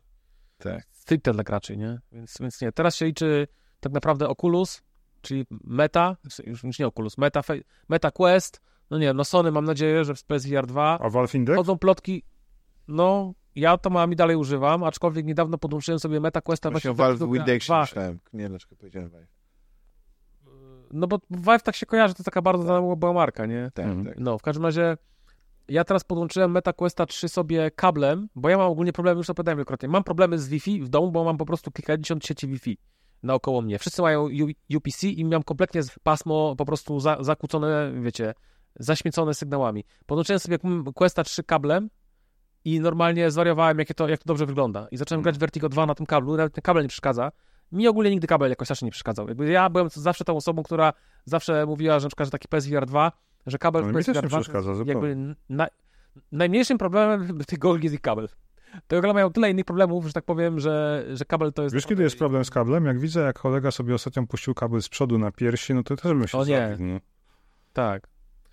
Tak, tak. To, to, to nie. Znaczy, pro- problem z kablem była wtedy, kiedy na przykład kabel kucniesz i niechcący y, staniesz na kabel, to wtedy jak wstajesz, Mhm. to po prostu ten kabel, wiecie, jest za krótki i zrywa ci z głowy kask. I to mi się zdarzyło kilka razy, może nie zerwał mi się z głowy, ale po prostu tak, wiecie, tak mi po prostu szar, sz- szarpnęło, nie? Bo miałem nogę, miałem kabel przyciśnięty nogą i podnosiłem i... i No mi na szczęście nigdy się to nie zdarzyło póki co, ale ja mało gram na No. PSVR 2, bo nie No. ma gier, okej. No, a y, w każdym razie Quest 3 podłączony do PC-ta kablem, moim zdaniem ma fenomenalną jakość obrazu i lepszym, lepszą niż Index. Mhm. Y, I chyba się przerzucę y, już tak na, na stałe na... Bo Index, Index i tak ma kabel, więc jakby jak mam, jak mam mieć kabel od Indexa, a to są gogle z 2020 roku, albo 19 nawet, Hmm. więc one mają już naprawdę, już mają już parę lat. Istnieje, chodzą plotki, istnieje nadzieja i szansa, że y, w jakiejś nieokreślonej bliżej przyszłości Steam wy, Valve wypuści nowe gogle. One mają już nazwę kodową Descartes. Jest bardzo dużo przecieków z nich, no ale z Valve'em jest tak, że oni mogą to zrobić jutro, mogą to zrobić nigdy. Mogą go No, anulować. tak jak z tym prostu, Steam Deckiem OLEDem, nie? Ja kupiłem LCD-ka, a Myślę, że ten Descartes to mi się kojarzy z jakimś nową wersją Steam Decka, Dwójeczka. a No. z Googlem. Pierwszym, y, więc tak, więc właśnie, y, bo niedawno się pojawiła ta aplikacja na, na Questa, Steam Link. I normalnie tutaj propsy dla Mety, bo Meta jakby wpuściła do siebie do sklepu coś w rodzaju konkurencji, no nie? No bo jeżeli Meta zarabia na tym, że tak jak wiadomo, to, to jest konsola, ma ekosystem. Ludzie kupują gry na, na ten ekosystem, a tymczasem Meta pozwala na to, żeby ktoś kupił sobie go, y, gogle Mety, ściągnął aplikację typu Steam Link i grał w gry ze Steama VR-owe za pomocą tej aplikacji od Valve, która jest w sklepie Mety Meta nie zarabia ani grosza na tych grach, no bo, bo, bo wszystkie, są, wszystkie gry są kupowane przez sklep Steama. Jakby im to nie przeszkadza, nie? I, to, I akurat to mi się podoba, że oni po prostu starają się mimo wszystko rozwijać ten ekosystem i go pchać do, do przodu, nawet jeśli to niekoniecznie dla nich jest zawsze yy, no, zyskowne, tak bezpośrednio, nie? No. Playing the long game, że tak powiem. No i, znaczy no, jak bardzo nie lubię mety, to e, chwała im za to. Nie zawsze trzeba jakichś Tak. pozytywów e, szukać, nie? Że, że w tym wszystkim. No. Prawda. No ja to muszę w takim razie sobie teraz e, poszukać jakiejś dobrej promocji na to The Expense, bo przekonałeś mnie, że no, nie byłem pewny, bo mm, wiecie, ja, ja się trochę znudziłem tymi grami epizodycznymi. Mhm. Przyszedł taki moment, że, że wszyscy się zachłysnęliśmy pierwszym The Walking Deadem. I to był taki wow. Znaczy w ogóle cała trylogia jest świetna Walking Dead. Tutaj cały czas Tak. warto pograć w drugi i trzeci sezon, bo on jest jako całość jest kapitalna. Potem było różnie. A, no Wolf Among Us jest genialne, No właśnie. na tym dziwnym świecie Fairy Tales, nie? który jest trochę nieznany w Polsce. Ale drugi sezon powstaje, też oni robią, więc ja tu trzymam kciuki i mam nadzieję, że im to wyjdzie, bo przynajmniej The Expanse wskazuje na to, że są w stanie zrobić fajną taką, w tym duchu przygodówkę, w cudzysłowie oczywiście. Więc, więc y, trzymam, trzymam kciuki. Y, a w co jeszcze, Rafale? Wiesz co, oczywiście równolegle Steam Deck, nie? No bo jako ten świeży em, pecetowy neofita mam konto na Steamie i giereczki, więc sobie gram w łóżku albo gdzieś tam na Steam Decku i nadrabiam rzeczy, które wiecie co, minęły mi. No nie wiem, Stanley Parable Ultra Edition, i który wyszedł w 12 chyba, tak? Dobrze mówię? E, taki chyba jeden z pierwszych walking simów. Też mnie poprawiajcie, jeżeli było coś wcześniej na PC-tach, bo na konsolach w zasadzie chyba nie. Nie będę o tym opowiadał, ale nie rozumiem jakby fenomenu tej gry. No, rozumiem, że jakaś meta, meta komentarz na temat tworzenia gier, krytyki, jakiejś tam pętli czasowej głównego bohatera, istoty narratora w tym wszystkim i tak dalej, i tak dalej. Ale, ale, ale przyszedłem i, i nie, nie wrócę już chyba do tego, bo to jest na raz. No Somę nadrabiam, taki też walking sim dosyć ciekawy od Frictional Games, oni są chyba...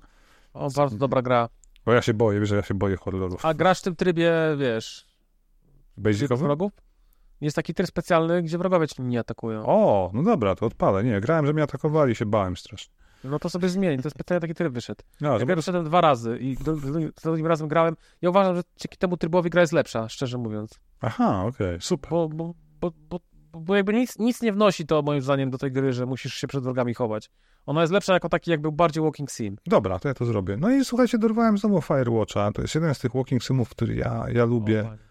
Bo on za 9 zł był na Steamie ostatnio. Czy na, Ma bardzo dobry mod VR-owy, tak swoją drogą. No właśnie chciałem to tak zobaczyć. Ja lubię tą historię, wiesz co, bo, bo to okej, to jest prosty walking sim, ale po pierwsze... Garysława, nie? Gra Rysława, tak, życia. E, nie wiem, no mi się podoba ten walking sim, bo to jest historia, historia o pewnej stracie i pewnym radzeniu sobie z tym i, i jakby trochę o relacjach, tak? Ja na to, tak na to patrzę. E, A wszystkim świetny styl graficzny i bardzo fajny klimat, taki, taki chillujący. I bardzo dobry voice acting. O, wspaniały. Tam cała idea gry to jest e, rozmowa dwóch bohaterów przez walkie-talkie radio, tak? I tam wybieramy rozmowy i oni całe napięcie budują, cały suspens tej gry. I, i, I szkoda, że Camposanto potem poszło, wiesz, tam była historia, do, ci ludzie do przecież Steama robić do Valve'a Half-Life'a, Alixa i to wszystko się Tak. rozpadło. Oni zapowiedzieli przez tą grę In the Valley of Gods, która takim klimatem Mhm. lat dwudziestych, tych romantycznych historii e, starej, nowej przygody, nie? Indiana I- Jones, No Indiana Jones, tak, Heart of China, nie wiem, jakieś takie tematy.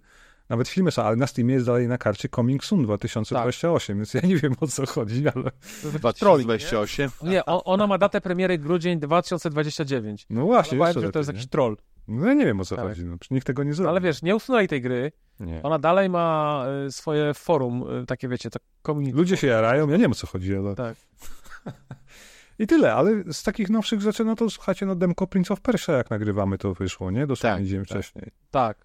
Nie wiem, czy Osoby, wszyscy... które mają chyba abonament Ubisoft Plus, a, czy Uplay Plus, nie wiem jak się nazywa, i chyba mają tą lepszą wersję zakupioną, czy tam Gold albo Ultimate, to już mogą teraz grać w pełną wersję. Naprawdę? A, albo ci, co są fajni Ubisoft ich lubi, wysyła kody, nie? To też pewnie... No tak, ale to, to, to bo, bo teraz zauważyłem, że faktycznie, że premiera gry jest dopiero 18 stycznia, Mhm. a mówię, dużo osób już gra.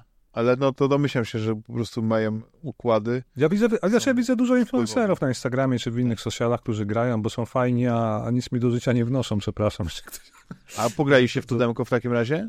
Tak. Ono jest krótkie, ja je przeszedłem. Tylko, że ono się kończy w takim momencie, że kurczę, ża- żałuję, że nie dali tej ciut jednej rzeczy więcej, bo wydaje mi się, że to jest po prostu walka z bossem, tak? I to jest koniec, nie? Ono się tak... Ale powiem ci, że wiesz co, i- ja, ja grałem z to demko, myśmy z Łukaszem w ogóle grali na PGA zeszłorocznym w to, bo tam Ubisoft pokazywał prawie, że ten sam fragment chyba tego dema. I już Tak. wtedy zwróciło to moją uwagę, że jest ultra płynne, ładnie, pięknie animowane, grafika rysunkowa taką jak lubię, czyli ta baśniowość księcia Persji wylewa się z ekranu i to dostaliśmy de facto.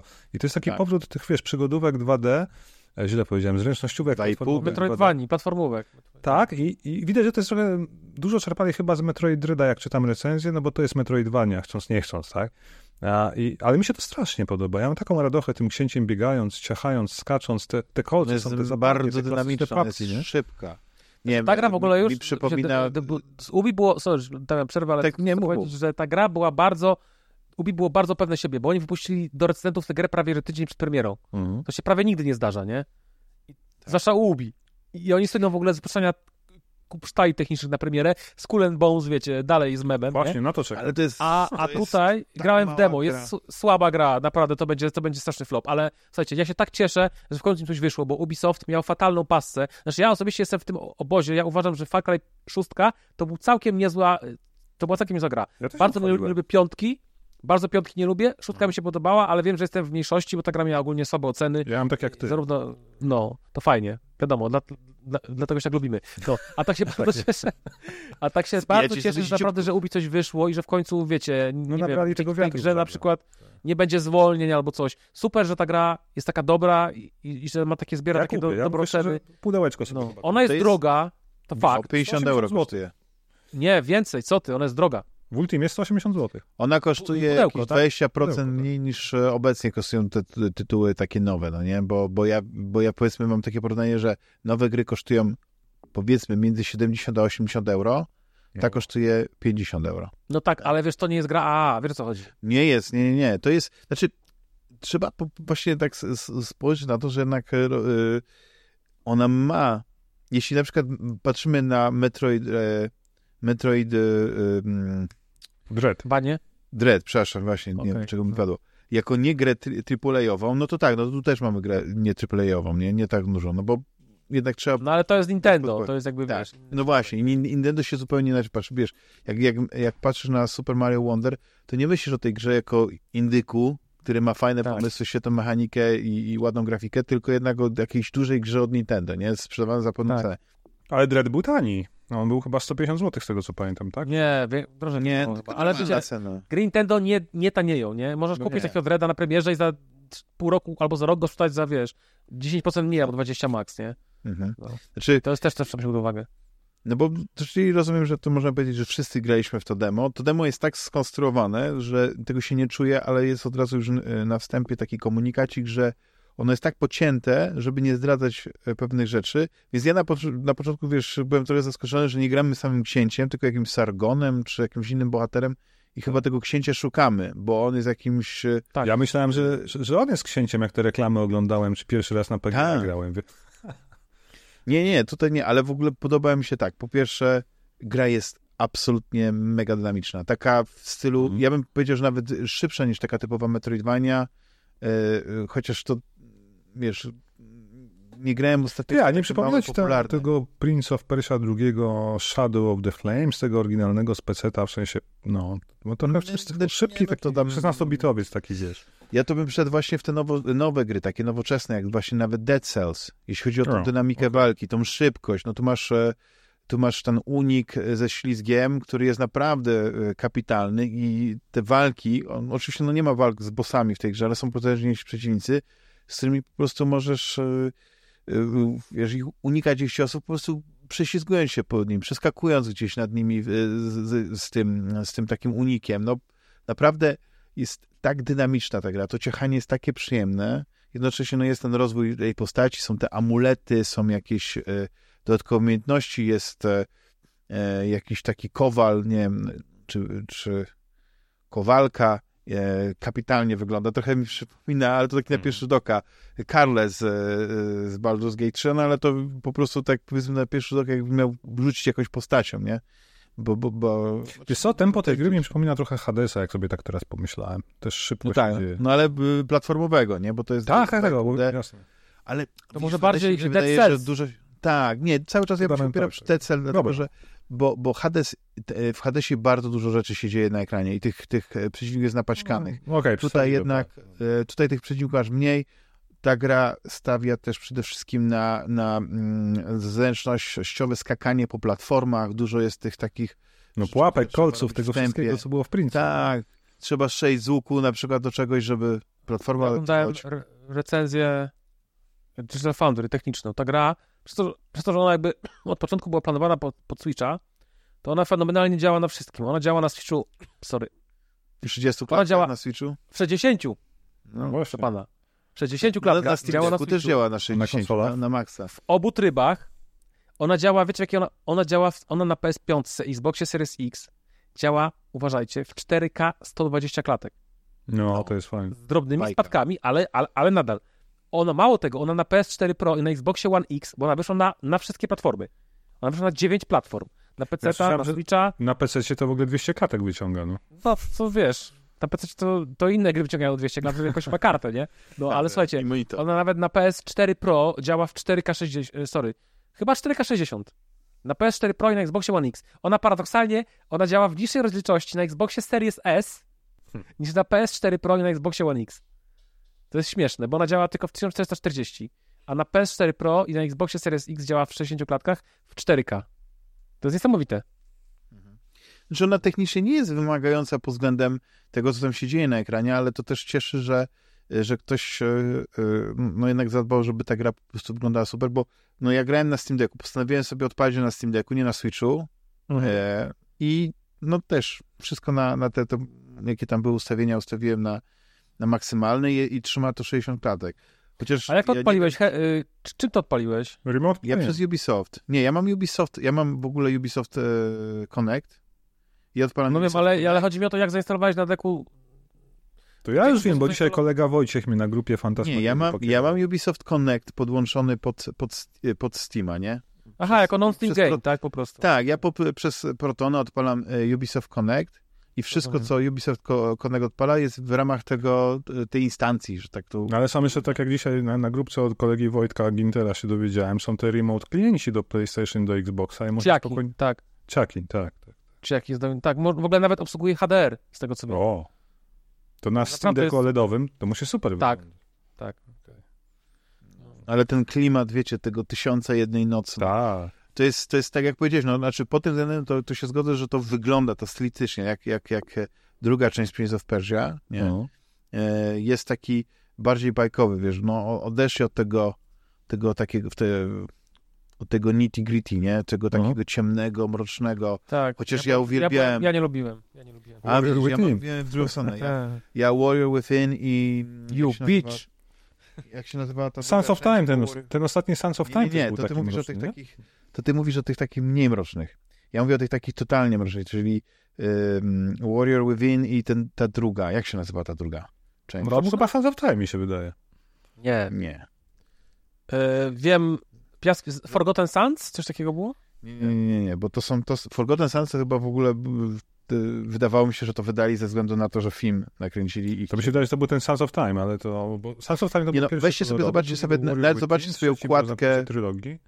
Tak, ale zobaczcie. Potem był ten kolorowy. E, 2008. Two Thrones? Nie, nie, to było Two Thrones? Tak, było tak, Two To był finał. Two. No, dobrze tak. mówiłem. Two Thrones i The Warrior, e, nie, nie The, Within. po prostu. Prince of Warrior Persia, Within. Warrior Within. Tam dobra muza była. Polskie tłumaczenie Dusza Wojownika. Tak. No.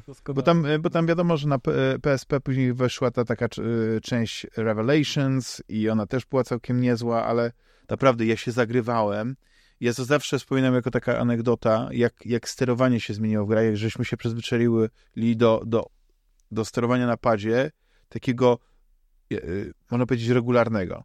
Bo mi jeszcze zostało na PC, że jak gram na myszce, to ja gram na inwercie, nie?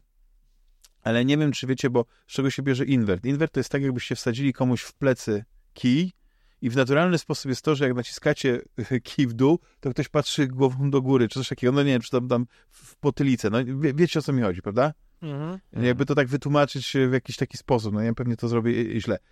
I ja grałem wtedy w tamte gry na absolutnym inwercie. Czyli nie tylko góra-dół, ale też lewo-prawo.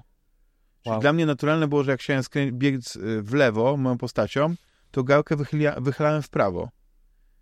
I to jest niesamowite, bo y, na przykład y, świetna gra, y, do której nie mogę wrócić, chyba że, nie wiem, trafię na tą wersję chyba z Wii U, bo ona to poprawia, czyli Wind Maker? Nie, ta Waker? Zelda. Wind Waker. Waker? No. No to ona ma to takie sterowanie właśnie jeszcze, że jest, że jest to takie totalnie odwrócone, że Ale nie może w tak lewo to zmienić? w prawo, w prawo to w lewo. Nie w wersji na GameCube'a, czy tam, Wow. e, którą mam. To, ale to, na to Wii U wyszło, Wii U. ale na Wii U Tak. wyszedł...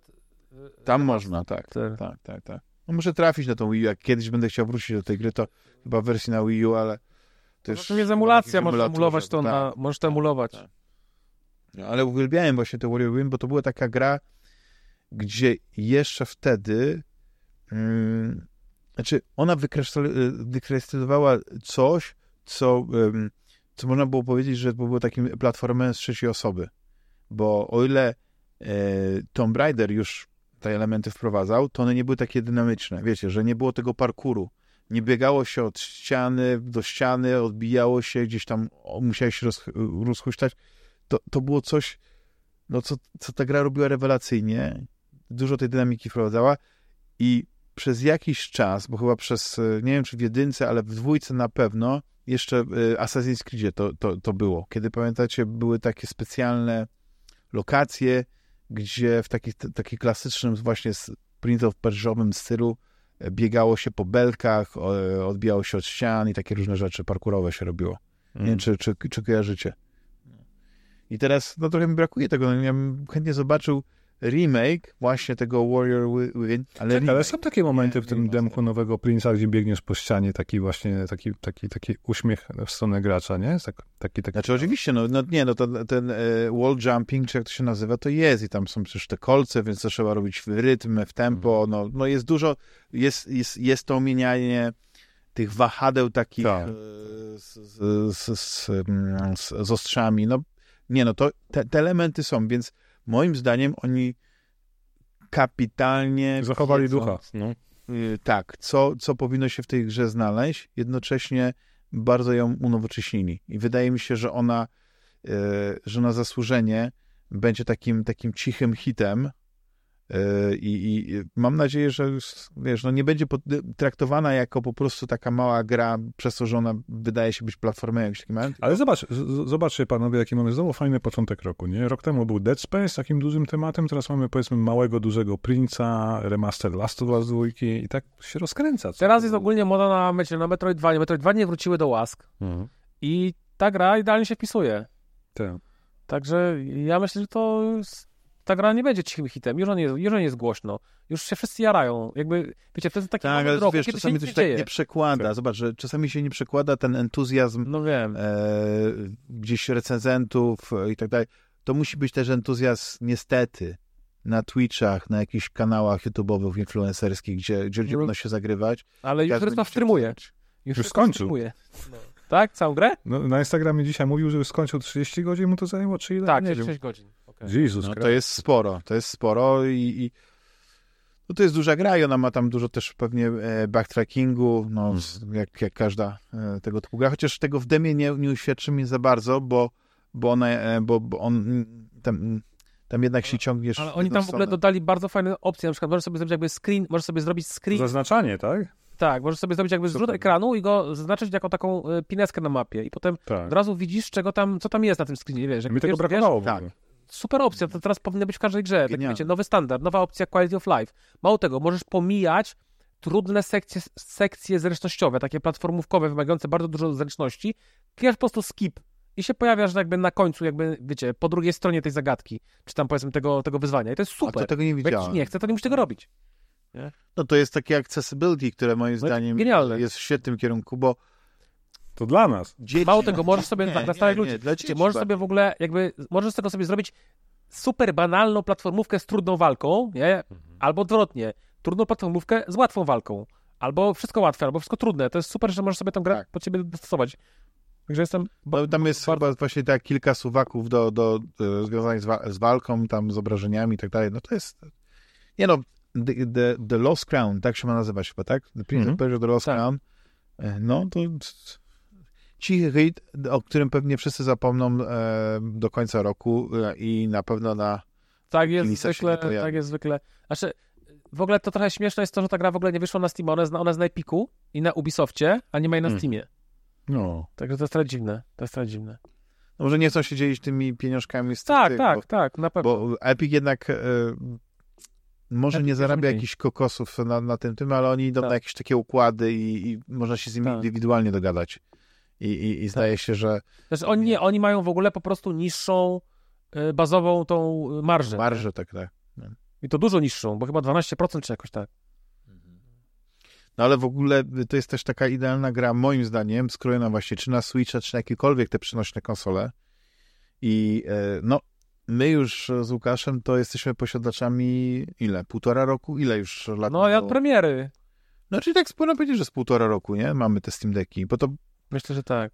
albo i nawet więcej, bo ten czas tak leci. Wiadomo, że przez te ostatnie lata to i ten czas inaczej się zaginał.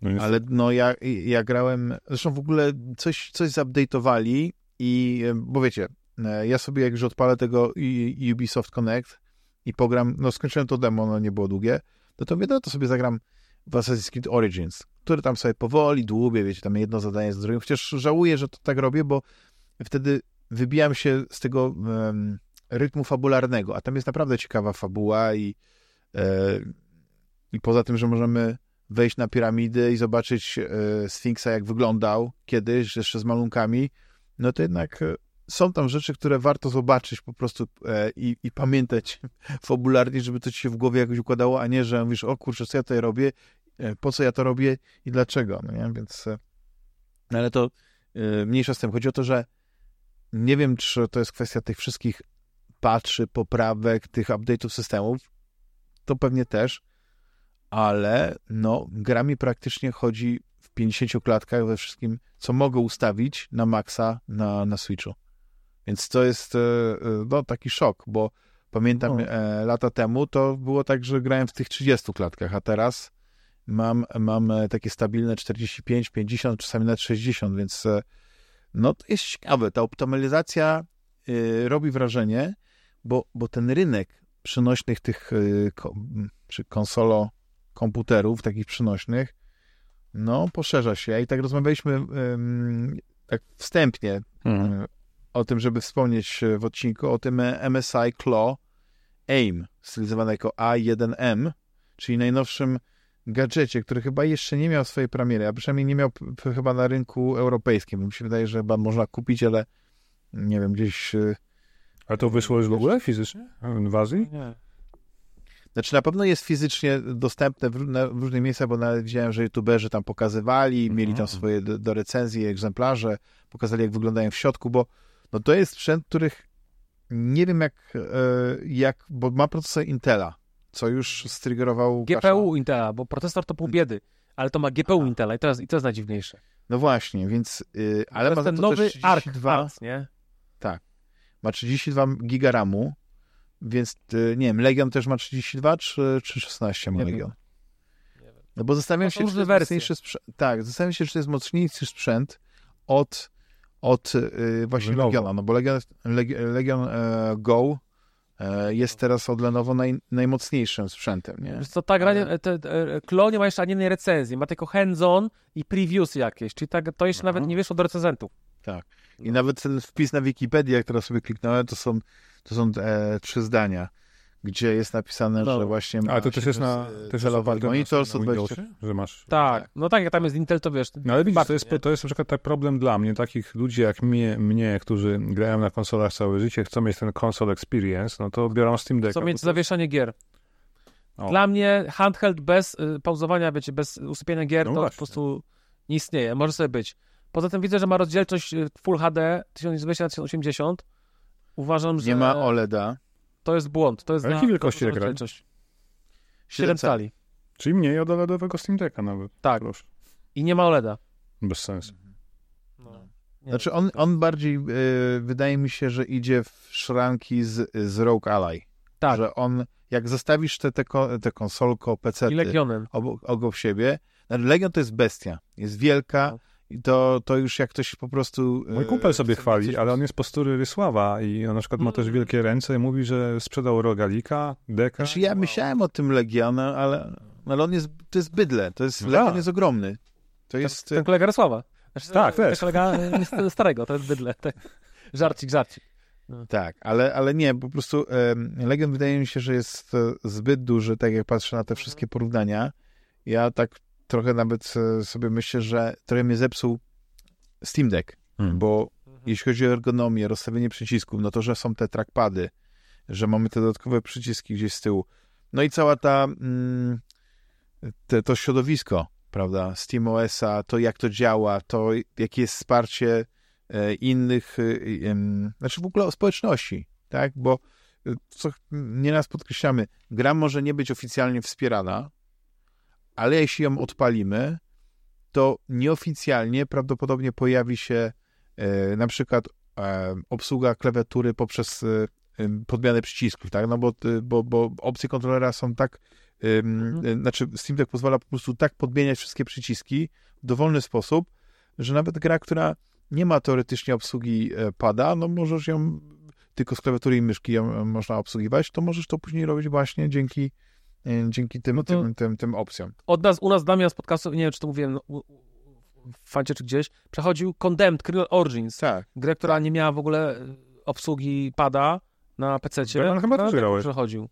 Tak, grałem, To- grałem. Nie, bo to jest, to jest po prostu tam A to ty Tam trzeba byłeś. troszeczkę Mhm, tak. też, trzeba zmienić pewne rzeczy, y, bo, bo y, jest trochę zbyt czuły ten analog, ale to jest wszystko, tak jak mówię, no, wchodzisz po prostu do opcji 3-4 minuty i masz wszystko dopasowane, wiesz, no bo sobie testujesz no, idealnie pod siebie, nie? Więc jak, jak, jak to lubi, no nie? No z tego, co widzę, to są takie y, ciekawe dodatki, jak e, e, wbudowany chyba port HDMI, co y, co nie jest standardem, bo wszystko to jednak e, trzeba przez jakieś dongle podłączać do, do innych sprzętów. Wielkościowo właściwie tak z tego, co, co widzę na porównaniach, jakieś te, to jest tylko troszeczkę cięższe, jakieś 70 gramów od, od Rogue Ally, a i troszeczkę chyba e, ale poza tym wszystko, no to jest ciekawe, że cieńsze, cieńsze ale, ale, ale cięższe. A poza tym jest właśnie w tej samej formie. Też nie ma dodatkowego track, e, trackpada, nie ma, nie ma jakichś takich udogodnień dodatkowych. E, Z tego co widzę, to nie, nie rozpina się go jak, jak ta. No on wygląda po prostu jak taka, taki, e, taka iteracja właśnie tego Rogue Ally. Tylko, że powiedzmy ktoś jest cięty z drugą stronę. Na AMD mówi, chce mieć Intela. Nie wiem, czy to jest związane z jakąś kompatybilnością, jeśli chodzi o gry, bo Tak, Szczerze mówiąc- Intel to jest, wiesz, to jest bardzo nowe GPU. Ono jest na rynku od roku czy półtora. Ono w ogóle jak wyszło, to GPU, to, to jest pierwsza próba Intela po wielu, wielu latach powrotu na ten rynek kart, kart GPU, znaczy kart graficznych takich nie zintegrowanych laptopowych, tylko takich właśnie, po angielsku nazywa się to dis- discrete, osobnych, dyskretnych, że tak brzydko Mhm. powiem. I naprawdę to, co było na premierę, to był dramat, ale bardzo słabo sobie też y, te, y, te GPU radzą ze starszymi grami. Jakby im starsza gra, która działa, wiecie, przed 10 ileś tam lat, to tym bardziej to GPU nowe jest niedostosowane, bo wiecie, ich priorytetem jest. Oni muszą tak jakby do każdej gry, tak jakby, wiecie, sterowniki kustomizować, żeby każda. Bo, bo, bo jak twórcy gier robili te gry, no to oni nie wiedzieli, że taki ARK, no nie? GeForce były na rynku i AMD, Radeony były na rynku od tylu, od tylu lat, a kart Intela nie było. Więc, więc nie, nie mogą na to liczyć, że twórcy będą brali pod uwagę, zwłaszcza tych gier starych, nie? Które wyszły przed y, tą, tą yy, że, że te gry będą działać. I muszą jakby każdą grę do, w sterownikach robić dla, dla każdej gry jakieś y, swoje haki, nie? No i przez to im starsza gra, tym jest mniejsza szansa, że gra będzie miała haki, no bo muszą priorytetować gry nowe, które ludzie teraz grają, nie? A nie jakieś starocie. Tym bardziej, że jest ich bardzo dużo, nie? Tak, tak. Zresztą w ogóle jak e, ktoś zobaczy, jak wygląda w ogóle to urządzenie, to z tyłu jest tak dziurawe, jeśli chodzi o te wywieczniki, że jestem bardzo ciekawy, czy, czy oni się boją, że ono będzie się tak grzało i już się ubezpieczyli, bo tam są jakieś dwie wiatraki rozstawione jakoś symetrycznie w środku. E, jak o ile na przykład na, na, na, na Steam Decku to mamy takie delikatne te, te e, wywieczniki, nie jak to powiedzieć, nie? Że, to, że to właściwie na górze jeden i tak z tyłu nie wiem, czy to jest do ściągania powietrza, czy co to ma być, nie? Ale jak patrzysz na, na, na tego, no to on zupełnie się przedstawia jako coś, co, co chyba. E, znaczy, zdawali sobie sprawę po prostu, że to urządzenie potrzebuje dużo, e, dużo powietrza. I, ale Słuchajcie, ale, ale jak już mówimy o tych o takich sprzętach, to słuchajcie, dowiedziałem się właśnie, że dwa dni temu firma Ayaneo, taka też słynie z takich swoich handheldów, zapowiedziało taki, można powiedzieć, budżetowy konkurent Steam Decka, który będzie działał na Steam OS-ie. Bo Steam OS jest tak jakby, nie wiem jak to nazwać, open source'owy, darmowy, no każdy może użyć, Tak. jakby Valve powiedziało, że jakby dla nich super, każdy może sobie użyć Steam OS-a w ich urządzeniu, nie, nie ma problemu. I oni, i ma być jakiś tam Aya- Ayaneo Next Lite, który ma kosztować chyba 350 dolarów, Siedmiocalowy ekran 800p, czyli taki jak na deku. No i ciekawe, ciekawe co z tego będzie. Strasznie dużo tych Też ma być jakiś. Ryzen. Proszę? Ja nie, mówię, że strasznie dużo tych No, sprzętów wychodzi. Jest tak, taki masakra. boom, że każdy producent chce mieć swoją propozycję. Wszystko się składa moim zdaniem taki sweet point, taki, Mhm. wiecie, między ceną a mocą. Bo uważam, że Dla mnie dek. e, No. te konso- tak, że te ceny nie mogą być większe niż, y, niż na przykład ceny stacjonarnych konsol. Nie? Czyli to nie. Tak. No ja to mówię, mówimy się w dolarach, w euro, nie? Czyli na przykład więcej niż 600 euro to nie powinno być, bo tu już zaczyna wchodzić taki, wiecie, już tak zastanawia się, to w takim razie może sobie powinienem jednak e, kupić jakiegoś game'owego PC. Ale wiesz, ale jakby tutaj, ale tutaj płacisz za tą przenośność, nie? No tak, tak, tak. No ale zobaczcie, Więc tu jest taki ale z punktu widzenia mnie, znowu to powtórzę, jako gracza, który nie ma PC-ta, bo pracuje na Macu, to, to ja się czuję spełniony, bo mam PS5 Xboxa, a jednocześnie deka, więc mam to PC-towe granie w kieszeni i zawsze Tak. mogę w końcu na Steamie dorwać te gry, tak? I, i ja się czuję spełniony. Ty się jako jeszcze nie bawisz, e, PC-ta dzisiaj. Tak, i ty się jeszcze nie bawisz w te wszystkie dodatkowe rzeczy, które można robić, tak? Nie, nie, Mhm. nie odpalasz tego Linuxa, nie odpalasz tych wszystkich launcherów. Mam big screen, tak? Znaczy big, big ten, big, jak się nazywała? Big Picture, bo to... Big Picture. Tak. I to jest, wiesz, bo ja co chwilę słyszę, że ktoś po prostu coś tam zrobił, że on odpala emulatory. Że... No to to odpalam, wiesz, emulatory, Stare tak, gry z PlayStation to, to super 2. sprawa, Tak? ale to nie jest tak, że ja ciągle coś grzebię i wrzucam tam, bo mi się nie chce. Aha. Dalej trafię tego konsolę Nie, i konsolowy experience. Dzięki Dekowi stary wrócił do PC-ta i to jest w ogóle... W zasadzie słyszałem, że następny krok to jest, wiesz, super PC z RTX-em 40. Nie, nie, nie trzeba. Nie trzeba. Znaczy, y, y, ale też trzeba podkreślić, że dzięki właśnie tym konsolkom, które no jednak nie mają takiej wydajności, jak y, nawet, y, no, znaczy przede wszystkim, jak te karty z serii 3000, no nie? Ale wydaje mi się, że taki Steam Deck to nie ma nawet mocy e, kart z serii 2000, nie? Nie ma. Bo, bo, bo, bo to jednak jest, to te gry są coraz lepiej optymalizowane, albo też nadal wyglądają dobrze na starych sprzętach. Ty, no Cyberpunk. Mały, mały ekran no, robi dużo roboty. nie? Mały ekran. Poza tym też tak, dla indyków. ale Nikt nie będzie Ale grał na w przykład. Deliver Us Mars, o którym kiedyś rozmawialiśmy, lepiej chodzi na przykład na moim e, e, 1060, nie? Full HD, z, naprawdę z, z opcjami dosyć wysoko ustawionymi, niż na Steam Decku, nie? Jest, no tu optymalizacja nie poszła, nie? Ale to też nie jest gra odpalana przez, e, przez Steama, tylko właśnie poprzez te, te playery, e, te launchery różne, więc może tutaj e, nie, jest kwestia też dopasowania odpowiedniego protonu, czy tam protona do tego i, i tak dalej, bo to też robi różnicę. Nie wiem, czy, czy jak często, powiedzmy, nie wiem, bo pewnie no, jak Rafał, ty to nie, ale nie wiem, Łukasz, ty masz Heroika? Heroic Launcher Wiesz, że o zainstalowany? dziwo nie, ja mam w No, tym nie momencie... potrzebuję. Ja do niedawna miałem kompletnie... Bo ja mam tyle gier na Steamie, wiecie, ja mam 2000 gier na Steamie w ogóle, nie? Tak jakby... Mm. po co mi Heroic, nie? Ja ja na mam- Heroiku Gogu mam, znaczy na Heroiku, bo to jest Gogi Epic, ja mam z Epica. 600 gier. No. Wiadomo, nie? Też i dużo gier z Epika, y, z Goga, które kupowałem, ale oczywiście Tak. większość są tam jakieś takie, wiecie, retro gierki, które człowiek kupował, bo, bo się okazało, że jakaś promocja była i za, za dwa dolce można było e, jakąś taką grę, której i tak nigdy nie odpalił. Indiana Jones and the Atlantis, nie? Tak, znaczy Tom akurat sk sk skończyłem nie, nie tak dawno, parę lat temu, nie, albo rok temu, jakoś tak nie, niedawno, ale zacząłem grać e, w tego Strike Commandera, bo O, jak e, rozmawiałem właśnie z Marcinem e, parę odcinków temu, no to on mówi, że on to grał, zaczynałem tak sobie, kurczę, może ja coś źle robię, że się tak odbijam od tej gry.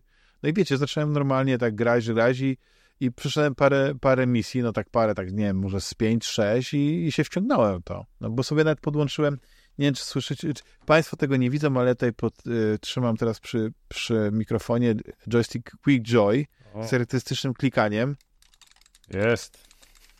I to jest to klikanie, to, jest, to są te mikrostyki w tych joystickach. I ja sobie ten joystick poprzez właśnie tą przejściówkę, no bo ja mam taką przejściówkę, żeby sobie grać w gry amigowe na joysticku yy, przez emulator, to ja podłączyłem ten joystick i to nie jest, to nie jest hotas, wiecie, no nie mam tych wszystkich fajnych opcji, nie mam e, tego, tego analogowego joysticka, żeby no, to latanie było jeszcze przyjemniejsze, ale to też robi robotę, wiecie, no bo to jest joystick, który wygląda jak taki, taki no prosto z Top Guna, albo jest jeszcze jakichś innych filmów, no nie, gdzie, y, gdzie wiedzieli dokładnie jak ważne jest, żeby nie tylko ergonomiczny był, bo te joysticki były idealnie dopasowane. Ale żebyś kciukiem odpalił rakietę z górnego czerwonego Tak. guzika na, na, topie. Dokładnie.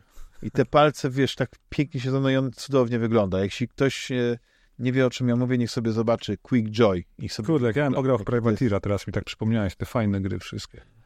A wy, ale śmieję się, ja odpaliłem Privateera dwójkę, The O. Darkening, ostatnio. O, tam Cliff Owen gra I- i Woken chyba, nie? Tak, i tam jest coś, takie dosyć długie intro. No. Tak oglądałem, tak ja mówię, może się odbi- może się, znaczy nie, nie, nie odbije tym razem od tej gry.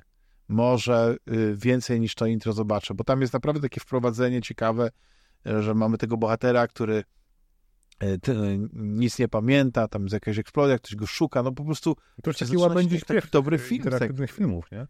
tak, tak. Oczywiście to paskudnie wygląda, bo to były jeszcze nagrywane w niskiej rozdzielczości z, z, z przeplotem i to ten Mm. przeplot no, powoduje, że masz takie czarne linie, No paski masz Bardzo na ściem- wideo, tak, tak, bardzo 4 ściemniają- Wyjdą, nie? Tak, one bardzo ściemniają ekran, ale Wing Commandery dostały te wersje DVD, bo i to nie były remastery, ale y, znaczy samego obrazu tak.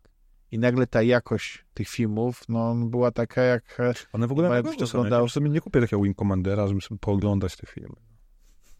No, znaczy pewnie, jak, znaczy ja przeszedłem trójkę jakiś czas temu i to nie było jakieś takie e, wyjątkowo przyjemne doznanie, bo jednak się ta gra zestarzała. Po prostu te misje były e, bardzo męczące. Fabularnie film, te, te, te wybory super, ale jednak e, no, z grami to już jest, e, sa, samą rozgrywką jest, jest, jest różnie. No, ten. Ale y, do tych starych gier, wracając do tego heroika, to, bo, bo to zacząłem o tym Protonie mówić, to e, no, faktycznie dużo fajnych darmoszek było y, rozdanych przez Epika podczas tego okresu świątecznego. No ja nie mówię o tym, że Marvel's Guardians of the Galaxy, no nie, bo to chyba był taki gruby news, że to nawet w przyciekach się pojawiło, że ma się ta gra e, na tej liście da, dawanych gier za darmo e, pojawić, ale The Outer Worlds między innymi, wersja ten Space Edition, czyli taka kompletna, z wszystkimi dodatkami i, i tak dalej. Jak ją odpalasz przez Heroika, no to jest ten problem, że niektóre rzeczy się nie odpalają, ale jak wiesz, którą wersję Protona użyć, tam 7, nie wiem, 41 i nagle wszystko działa pięknie, jak złoto. Podobnie z innymi grami, nie? Ale to jest, ja, ja mam niesamowitą satysfakcję czasami i, i chociaż to czas, który zajmuje, ale jak już odpalę tą grę, to już, wiecie, to już mówię, dobra, pogram godzinę i już e, później, dobra, wracam do tych wszystkich innych awatarów, do tych nowych tytułów, bo trzeba, trzeba jest. Ja polecam Proton GE jednak, bo to się bardzo łatwo instaluje. Yy, Mhm. I miałem taki problem, znaczy nie wiem na 100% rzeczywiście, czy to była wina tego czy czegoś innego, ale grałem American Arcadia na deku i jakby na domyślnym i bardzo gra bardzo źle chodziła. Byłem zaskoczony, jak fatalnie gra chodzi, gubi klatki, ja tam obniżałem detale, rozdzielczość, wszystko robiłem i dalej jakby miałem cały czas spadki, po czym zainstalowałem po coś tam innego Protona GE i, i włączyłem tego Protona i nagle śmigało super. Mogłem zamiast grać w, w połowie rozdzielczości na, natywnej, na niskich detalach i mieć spadki do 30 klatek, to mogłem grać w, w, natywnej rozdziałce w 45 klatkach, Mhm. więc polecam zainstalować Tak. sobie mm, Protona G, a robi się to banalnie w trybie desktop. Wystarczy po prostu wejść na stronę projektu na, na GitHubie, kliknąć guzik, instaluj i wszystko robi się samo. Ściąga się plik SH, jakiś tam skrypt, nie wiem co dokładnie jest i uruchamiamy ten skrypt i on się, wszystko się instaluje samo. Mhm. Dokładnie, dokładnie. Ale to rozumiem, że y, jesteście wierni swoim Steam Deckom. Nie kusiły was Rogue Ally, nie kusiły was e, W ogóle. Goły. I Ja nie chcę to nie skusi was ten, Ja też. nie Jest, skusi was ten e, MSI Claw game. tym bardziej nie, zwłaszcza przez ten procek Intela. Moim zdaniem będzie masa problemów z tym procesorem, z, ty- z tym GPU Intela. Przede wszystkim, dla mnie urządzenie ha- ha- handheldowe, które nie umożliwia natywnego usypiania gier, które działa dobrze, jest- dla mnie nie ma sensu, nie? Dla mnie osobiście, bo wiem, że te konsole są popularne, ludzie ich używają, sobie chwalą. Fajosko, cieszę się, ale dla mnie to nie jest e, rozwiązanie. No to widzisz, no to jest ciekawe, bo na przykład niektóre rzeczy, jak ta technologia Intela, ten e, XISS, tak? To, bo to jest, rozumiem, odpowiednik FSR-a, tak? AMD-skiego. Na, nawet lepsze. To ja z tego, no właśnie, że on działa lepiej, więc, no więc są na pewno plusy jakieś tego, tego sprzętu, tylko, tylko widzisz, że tu mi zbije świeka, no bo w sumie nie wiem, jak mam tutaj, yy, wiesz, myśli o tym, że nie będzie tego usypiania, ale z tym usypianiem też jest różnie, nie, bo yy, nie wiem, jak u was jest z baterią na, na, na Steam Decka, no bo macie OLEDy, więc macie lepsze baterie i, i w miarę świeże są te maszynki, ale wiecie, jak ja zauważyłem, że jak wyłączę Steam Decka, to ta bateria schodzi. I, i, i już e, to jest kwestia taka, że wiecie, możecie sobie uśpić grę, ale zostawicie ją i po tygodniu i tak nie do niej nie wrócicie, nie? Więc, więc to trzeba jednak stare, dobre savey, no nie? Jak to No, się mówi. Savey też, oczywiście, ale chodzi o to, że wiesz, no, idziesz spać, no to klikasz power off, rano wstajesz i masz grę, tam gdzie tak. zatrzymałeś, nie? Albo między przystankami, no nie? Jak się przeleć, jedziesz jednym autobusem, grasz, później... Ja bym się musisz bał, bo zmienić ten na dek inny. potrafi z ręki wylecieć. No. No Tak na tak. ulicy grać, nie? Jakoś to nie moja bajka. No nie jest to. Ja z, też e, patrzę na to z tej perspektywy, że skoro pojawia się nowy gracz, to znaczy, że jest jakiś taki, jest jakaś taka moda na rynku, jest, jest, jest, Mhm. jest ciąg. I też, też się musi opłacać, nie? I, i produkowanie tych sprzętów. Bo o ile Steam Deck jest ogromnym sukcesem i sprzeda się w iluś tam milion egzemplarzy, tylko nie wiem w ilu. To są, są jakieś twarde dane podane, y, ile to jest, czy to jest 3 miliony, czy to jest 5 milionów, czy to jest 1,5 miliona. Nie ma takich danych. Ja nic nie wiem, może Łukasz, bo on... Z czego? A propos Steam czego? Decków Ile się Steam Decków? Nie, Valve tego nie podaje. Podejrzewam, że pa, parę właśnie. milionów, ale to taka moja spekulacja. No właśnie, no, bo, bo wątpię, że na przykład e, Rogue Ally było aż tak popularne, ale z drugiej strony no, to jest taki sprzęt, który znalazł swoją niszę, właśnie takich osób, które, które się boją tego Steam, SteamOS, boją się Linuxa, no chcą mieć to bezpieczeństwo, które daje, oferuje im, jeśli chodzi o odpalanie gier Windows i tyle, nie? I to jest, i to jest jakaś taka alternatywa, bo jeśli chodzi o, o League and Go, no to, wydaje, to, to chyba jest totalnie ty, mało popularny sprzęt, że no, my znamy, nie wiem, no wy znacie kogoś, kto ma, nie? Ja nie znam nikogo osobiście, kto, kto miałby, a, a znam kilka osób, nawet niektóre to już nie podejrzewałem, że, że mają, które mają Steam Decka, nie? I, No. i, i to jest to jest ciekawe, no nie? Ja, ja się cieszę, bo ja bym chciał, żeby Steam Deck był takim mega popularnym e, urządzeniem, który, który cały czas e, właściwie się nie zmienia, bo wszyscy optyma- optymalizują te gry, żeby one świetnie, coraz lepiej wyglądały na Steam Decku,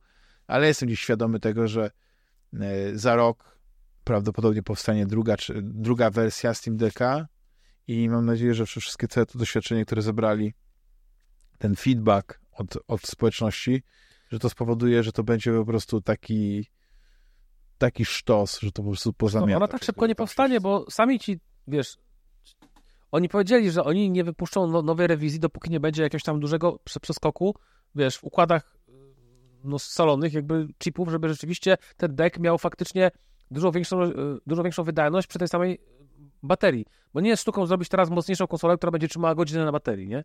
Tylko nikt tego nie chce. No tak. Więc oni czekają, aż będzie kolejny, a teraz wiadomo, że postęp bardzo spowolnił, nie? I, i po prostu... tym robienie na przykład mocniejszego Steam Decka, w momencie, gdzie bardzo dużo ludzi ma tego starego Steam Decka, no by bardzo podzieliło e, graczy. No, Jakby- No dlatego ja To mówię, że ja bym nie, się zasta- nie nastawiam się, że za rok wyjdzie nowy Steam Deck, nie? Nie, no dwa lata oni mówili chyba, że to jeszcze jakoś tak. No, Nie? jakoś tak było. Znaczy wiecie, no to może być też tak, że my tutaj tak się, cieszymy się z tych Steam Decków i tak dalej, a za rok Valve mówi, wiecie co, zamykamy ten projekt. To jest, to jest jak te Wiesz- gogle, to jest jak ten taki standalone. Ale Steam jest szybko zamknięty temat. Ale słuchajcie, bo to był flop i to w ogóle był pomysł poroniony. Tutaj jakby wszystko się może wydarzyć, to jest Valve, ale ja w tym momencie to jest tak ogromny sukces, który w ogóle stworzył nowy rynek i ile im w ogóle, oni muszą wiedzieć, ile im wzrosła w ogóle sprzedaż gier, no nie, bo to jakby dodatkowo też jest jakiś impuls, no nie, że Mm. osoby takie jak na przykład Rafał, Ra- gdyby nie Steam Deck, to, to Gaben by na Rafale nic nie zarobił, prawda? No A teraz na nim zarabia. Więc jakby tutaj nie ma e, e, wad, nie? Tak naprawdę. Więc, a jeszcze, Odkrywam tego- piękne indyczki, no to No. jest super rzecz. a jeszcze a propos tego, kiedy się pojawi Steam Deck 2, to był news właśnie zaraz przed premiery St- Steam Decka OLED. Prawda, nie? Był wywiad z nimi. Był news w listopadzie, że Steam Deck 2 pojawi się najwcześniej za 2-3 lata. Mhm. To był news z listopada 2023.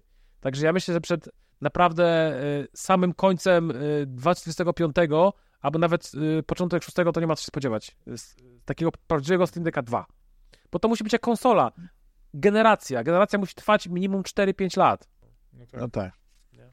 Znaczy ja w ogóle jestem fanem takich długich No. generacji. No ale nie, nie, nie powiedz, że siódma generacja nie trwała za długo, bo jak wyszedł GTA 5 czy Dishonored, to te Xboxy 360 i PS3 to ledwo oddychały, nie? To było za długie.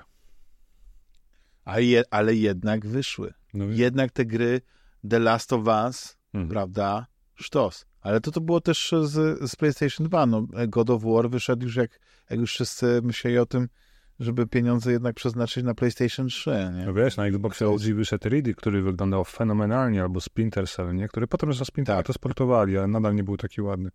Ale Riddick był genialny. no. A, No To, to, to życzmy sobie, żeby było jak, jak najlepiej dla graczy, nie? I jak będzie, no to mam, zobaczymy. A, y, bo panowie, no nie mieliśmy okazji y, rozmawiać y, przed końcem roku. mhm. Na co czekacie w 2024 roku? Tak e, króciutko, jest jakieś takich parę, nie wiem, tytułów czy sprzętów, rzeczy, które, które chcielibyście w 2024 e, zobaczyć, nie? Gry, w które chcecie zagrać. Słuchajcie, Tak, ja, ja to w ogóle zareklamuję, bo na, na naszym kanale M Kwadrat od paru dni, w ogóle jak to nagrywamy dzisiaj w piątek, to w sobotę y, 12, to w sobotę 13 ukaże się w ogóle nasze takie, pierwsza część takiego podsumowania roku 2023, właśnie będą w nim takie nasze y, wszystkich członków Kwadrat, y, na jak, jakie były nasze lepsze gry tego roku, na co Mhm. czekamy i tak dalej i właśnie mi, oprócz tego ukazał się taki kilkuminutowy odcinek, y, 8-minutowy odcinek, y, najważniejsze wydarzenia dwa- 2023 i na to czekamy w 2024. Także y, ja Ja sobie, wiem, na co czekasz, na Pacific Drive. ja też tak, mam Okej. to na oku. Czekam na Hadesa 2 trochę, chociaż wiem, że wejdzie w Early Accessie i pewnie wyjdzie z tego Early Accessa, znając życie dopiero w 2025. Czekam też na przykład na Silk Songa, mam nadzieję, że w końcu będzie premiera. No. Ale ja myślę, że wszyscy czekają na Star Wars. Stal Stalker, ale ja nie wierzę, że to wyjdzie w, w No musi wyjść chyba finansowo, tak czy nie? No, Dlaczego bo oni mają fiskalnie mieli do końca 24 to wypuścić, no. ale ro, rok fiskalny 24 kończy A, do kwietnia jest. No właśnie. Mhm. A, i zakłada, że ten rok, co miał być w marcu, a teraz niby na koniec Q4, to będzie jednak Znaczy, Q1. inaczej, ta gra została tak niedawno zapowiedziana, a tak dobrze Mhm. wygląda, że aż trudno mi uwierzyć, że o ile oni na, nie, na nią potajemnie nie pracowali Życzmy lat, sobie tego. znaczy wiesz, inaczej, mnie nie obchodzi, kiedy ta gra wyjdzie i ja chcę, żeby ta gra była dopracowana na, na premierę. Mm. Tyle, nie? Jakby, co mi z tego, że ona wyjdzie te, w tym roku, jak będzie popsuta, nie? Tak jak na No przykład... dobra, powiedziałeś, że. Stalker. Stalker 2 ja też Stalker, czekam, bo to tak. jest super klimat. No. Mhm. I to teraz, w Q1, zobacz. Ale wiesz, ta gra była opóźniona przez, przez wojnę, No wiem. nie? Chyba z półtora roku, nie wiem, dużo. A czekacie na Finala 7, tą drugą część? Ja, ja w ogóle nie jestem finalowy. tak. A ja tylko Final 7. Znaczy, ja tyle czekam, że pewnie bym zrobił taki wtedy takie pełne przejście, bo i remake bym zaliczył i Rebirth. I, i wtedy mógłbym zobaczyć e, Mhm. alternatywną wersję oczywiście siódemki, ale może w jakimś tam stopniu przeżyć to, co przeżywali wszyscy ci, którzy uznawali Final Fantasy VII za absolutnie najlepszą grę RPG komputerową. Ja tak uważałem. Nie znali Falloutów, nie? A nie znali Baldurów, nie? Czy innych takich. To ja, to ja. Z tamtego okresu. Ja też czekam na Apple Vision Pro, bo wiecie, zapowiedzieli niedawno, No tak. bomba trochę, że wychodzi w lutym, zaraz, właściwie za kilkanaście dni będziemy mieli Apple Vision Pro za 3,5 tysiąca dolarów, także no, jestem ciekaw. Jestem co- ciekaw testów konsumenckich i, i żeby, wiesz, faktycznie dowiedzieć się, czy to jest takie wielkie wow, nie? Że ten special computing to jest coś lepszego niż normalnie, wiesz, home na głowę i To jest jedziesz. tylko inna nazwa. To jest tylko lepsza, No to myślam się, ale fajniejsza ale- nazwa. Znaczy wiesz, jak jest z Applem? Apple, jak coś prowadza, o tym nieraz gadaliśmy, na, na, na szeroko rozumiany rynek konsumencki, to jak jest takie wielkie breakthrough, sorry, głupie, Tak, angielskie tak, słowo. Przełom. To jest przełom, Tak, który tak. powoduje, że wszyscy to chcą. Tak było z iPhone'em, tak było z iPodem, tak ja było ze wszystkim. to liczę. Ale Ja pierwsza reakcja jest niezrozumienie. Pierwsza reakcja jest niezrozumienie. Ja pamiętam, jak pierwszy raz, e, e, znaczy nie pamiętam pierwszej reakcji ludzi po iPhone'ie, bo chyba ona była dosyć pozytywna. Oprócz tego, że iPhone pierwszy był takim trochę urządzeniem nie działającym najlepiej, bo tam jeszcze chyba 3G albo 2G No na nie, nie, ale, ale miałeś Internet działał jak- zdjęć, to takie, które do dzisiaj Tak. jest normalne, no dotyk. Tak, Pinch o to zoom. No, tak, ale ja tak. pamiętam, że jak się śmiałem z iPada, że iPad to są cztery iPody sklejone taśmą. Tak. Tak. to się kiedyś mówiło, że, że Wii to są dwa GameCube sklejone taśmą. I mówię, po co to komu, nie? Ale wiesz co, ale Teraz dzisiaj... okazuje, dzisiaj że nie wyobrażasz sobie życia bez iPada. Między moim Maciem a iPhone'em i on się idealnie Tak. pasowuje jako second screen albo taki szybki, prywatny screen do filmów, nie? Albo do takich rzeczy, gdzie No ja- muszę zrobić na wyjeździe, a nie chce mi się komputera wyciągać.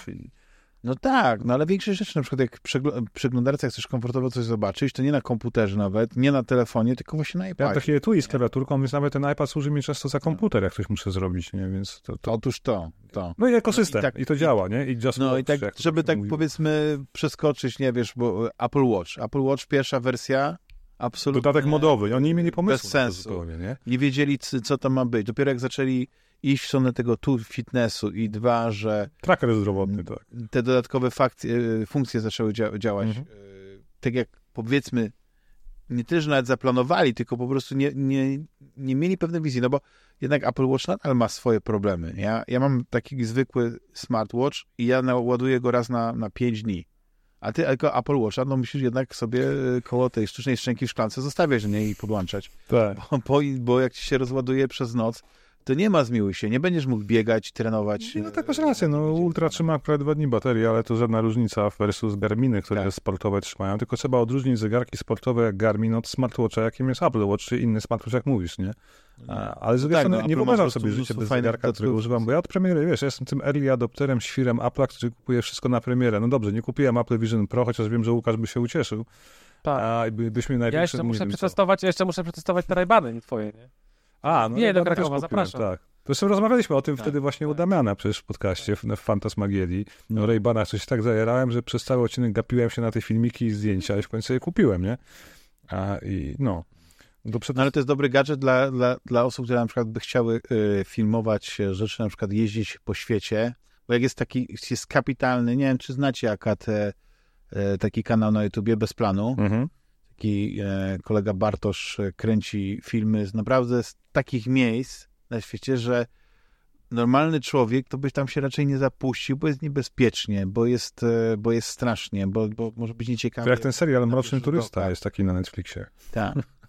I, ale dzięki na przykład takim okularom, no niekiedy ym, filmujesz rzeczy i ludzie nie widzą tego, że filmujesz, to, to, to możesz to pokazać w miejsce bez, w jakiś taki inny sposób, więc... e, No wiesz, ciekawe jest- ile materiałów na użycie.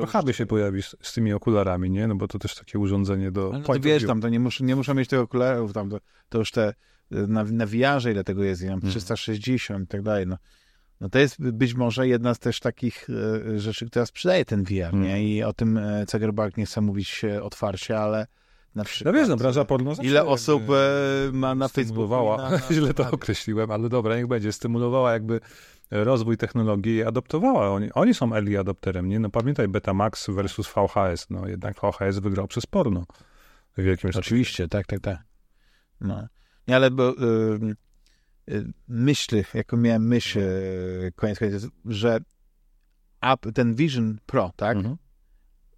prawdopodobnie ludzie powiedzą, że to jest, y, wiecie, drogi gadżet, dla nikogo, y, przebajerowany, no jak sobie pomyślicie... Ja się no, z tobą nie zgodzę. Moim to- zdaniem, jeżeli oni w końcu to to by twarz widać. wielu lat na tym pracują i też chyba musieli w końcu dojść do tego, bo jak czytałeś wywiady z nimi, oni też nie bardzo wiedzieli, w którą stronę z tym pójść, tak jak e, przedtem Apple Watch, czy tak jak Ja tylko zanim, zanim będziemy mówić dalej, to chciałem tylko zdebankować y, mi- mit, y, miejską legendę, że dzięki porno wygrał VHS. To, to jest nieprawda.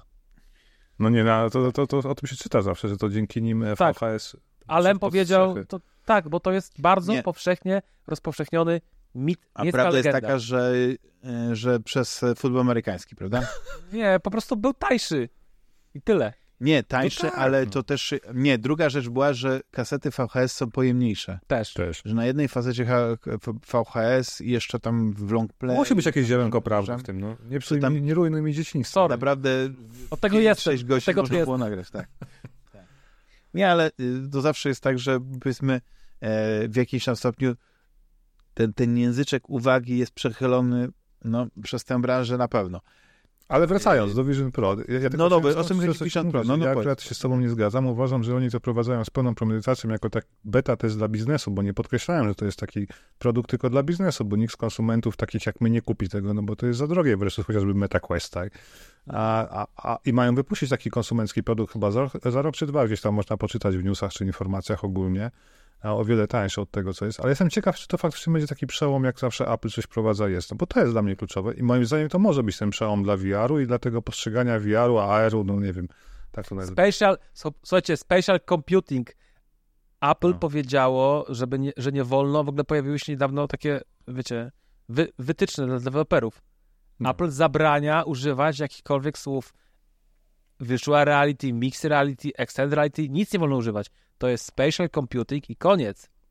Oni chcą wylansować nowe Więc słowo. moim zdaniem to jest bez sensu, bo jeśli chcesz za 3,5 tysiąca rozstawić sobie wirtualne biurko, które po prostu Ikonki iOS-a. mniej miejsca, tylko po prostu będziesz mógł sobie przy stole kuchennym no nie zrobić pracownię komputerową, e, jak w, nie wiem, w Spider-Manie 2 czy jakimś takim innym tym i chodzić po niej i mieć, nie wiem, wrażenie, że masz 10 100-calowych, tele, 100-calowych Bo telewizorów. tam ma być kilka monitorów Okej. jakby synchronizowanych z swoim Maciem, do tego cały... Ale wiesz, mają wsparcie Disneya, tak pamiętaj, dalej, to mają pokazać jakieś super wsparcie dla tych filmów, seriali właśnie w tym. Jest, to jest ciekawy pomysł. No, ja, Czy ja mówiłem, co by sprzedało te, ten, ten, No porno jak zawsze. Ale nie, nie, nie. Ja właśnie myślałem koncerty, sportowe wydarzenia, bo ale to będzie chyba, nie? ludzie są głodni nowych doświadczeń, szczególnie właśnie związanych z muzyką, e, z koncertami, z takimi imprezami, bo zobaczcie, jaką furorę. Oczywiście to jest zupełnie co innego, ale w jakimś stopniu e, e, ja, ja tutaj widzę jakąś korelację.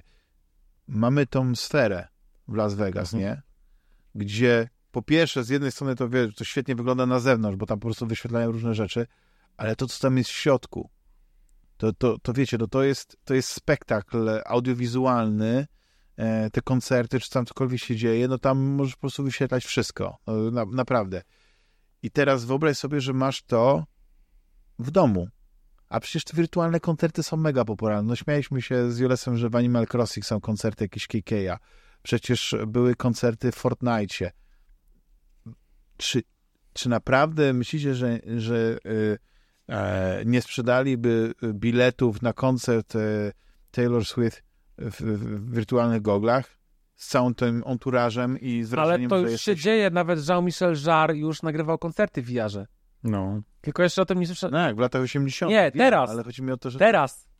No właśnie, czyli to jest, to jest ten, moim zdaniem, e, punkt e, zwrotny, który spowoduje to, tylko, tylko nikt za 3,5 tysiąca nie będzie kupował tych takich gogli, które... no ale oni to powiedzieli, to jest tylko dla firm, wiesz, na takie dla beta testów Ale biznesowych. ja nie wyobrażam sobie, jak firmy mają uzasadnić taki wydatek. Ja, No to są te pieniądze dla firmy, no ja bym zaraz namówił, wiesz, u siebie, żeby kupić, ale po co? no ale no, i jakbyś, jakbyś powiedzmy firmy powiedział, jak chciałem powiedzieć, że takie w ogóle by wpłynęły na moją produktywność. Mógłbym na przykład, nie wiem, trzy razy ciężej pracować, miał trzy wielkie ekrany. Nie, no przyjdzie szef finansów i spyta, no, czemu z, kredytu, z kredytówki zeszło 3,5 tysiąca dolarów. Ja powiem, a bo wiesz, tutaj takie fajne... Plus go- VAT. Tak. Tak, tak. Zobaczymy, nie? No to jest, ja jestem bardzo ciekaw, bo to już za chwilę chyba, Łukasz, tak? 2 lutego sprzedaż? Właśnie 2 lutego, bardzo szybko. No, praktycznie za, za trzy tygodnie będzie, będzie już z nami. To będzie super ciekawe. Mniej nawet. No a z gier to jeszcze tak powiem, że, że Gridfall 2, bo takich takich nieoczywistych i e, w sumie zapomniałem o tym powiedzieć ostatnio, e? Taumaturg, tak? A, Taumaturg, no właśnie. Tak. Bo ja po prostu lubię takie, takie nieoczywiste Carski setting, e, polska carska, tak. CRPG, właśnie taki, w takim klimacie. No jest... A z filmu, no to już wiem, że wy to czekacie na drugą część e, Rebel Moona, ale ja bardziej No czekam na tak. drugą część Dune. No, Duna, bardzo czekam. Właśnie, Duna, Duna już w marcu, a jeszcze Furioza w maju, więc fajnie. a ta Furioza to wygląda jak green screen po prostu taki, że drama. Wiem, ale, ale to jest George Miller, no, więc muszę pójść i popłakać się pewnie na koniec. No, no to tak. I to co panowie, no to wiemy sobie na co czekamy mniej więcej na 2024 roku, to e, żeby tak tradycyjnie w, w, mm, kącikiem kulturalnym zakończyć, e, to, to zapytam wam, czy coś ostatnio ciekawego czytaliście, a może widzieliście jakiś taki film, serial, który chcielibyście poli- O polecić? panie. Wiesz co, to, to, to ja mogę strasznie, mam tego sporo, ale postaram się szybciutko. Przerywajcie mi najwyżej. E, I, I oczywiście, wiecie, fajnie było mieć te dwa tygodnie wakacji e, noworocznych, bo ja sobie zawsze robię taki jeden ciąg dwa, dwóch tygodni, biorę parę dni urlopu i, i się bawię fantastycznie. No i oczywiście obejrzałem wszystkie Die Hardy od nowa, od jedynki do piątki, bo to mój świąteczny film jest, z naciskiem na jedynkę i dwójkę. E, zmusiłem się do obejrzenia Awatara 2 przed włączeniem gry, bo jednak warto znać ten film, a powiem wam, że to było jedno, no, porównywalne doświadczenie z Rebel Moonem dla mnie. Ja, ja, nie, ja nie jestem w stanie zdzierżyć tych niebieskich smerfów, e, białych kolonizatorów, kowbojów i wiecie, i tych niebieskich Indian, może tak. Bo to jest... Polowania na wieloryby. No, dokładnie. I wieloryb, i jakieś dziecko, Free Willy, uwolnić orkę i coś tam, mój flipper, czy Lassie, wróć, wiesz. To jest wszystko klisz a klisz ciągle. Ja mam przynajmniej takie wrażenie. E, nie powiem nic dobrego o tym filmie, więc możemy pójść dalej. Znaczy ja tylko powiem jedno, I- bo, bo, bo ja się zgadzam, że to zły film i dlatego moim zdaniem jedyny sens oglądania tego filmu to jest w IMAXie.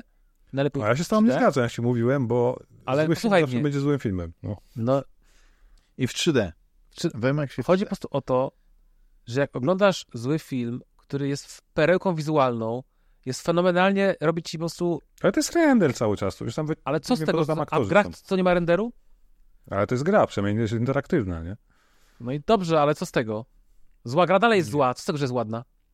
Ale to inaczej, czekasz na Awatara trójkę, czwórkę i piątkę, bo ja już nie wiem. Już Nie, nie czekam, ale być może pójdę obejrzeć je w IMAXie w 3D, bo to, co ja zobaczyłem w IMAXie w 3D Hmm. y, w Awatarze 2, to ja nigdy nie oglądałem takiej jakości grafiki, miałem po prostu szczękę na podłodze.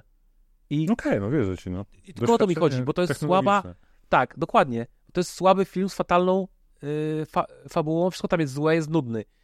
Więc jakby w ogóle, jak, jeśli już go w ogóle oglądać, to tylko tam, gdzie on pokazuje swoją jedyną dobrą stronę, nie? Czyli, jej, czyli grafikę, no Mhm. to już skoro ma tylko jedną dobrą stronę, to jakbym go oglądał, to tylko w taki sposób, który tę stronę najlepiej pokazuje.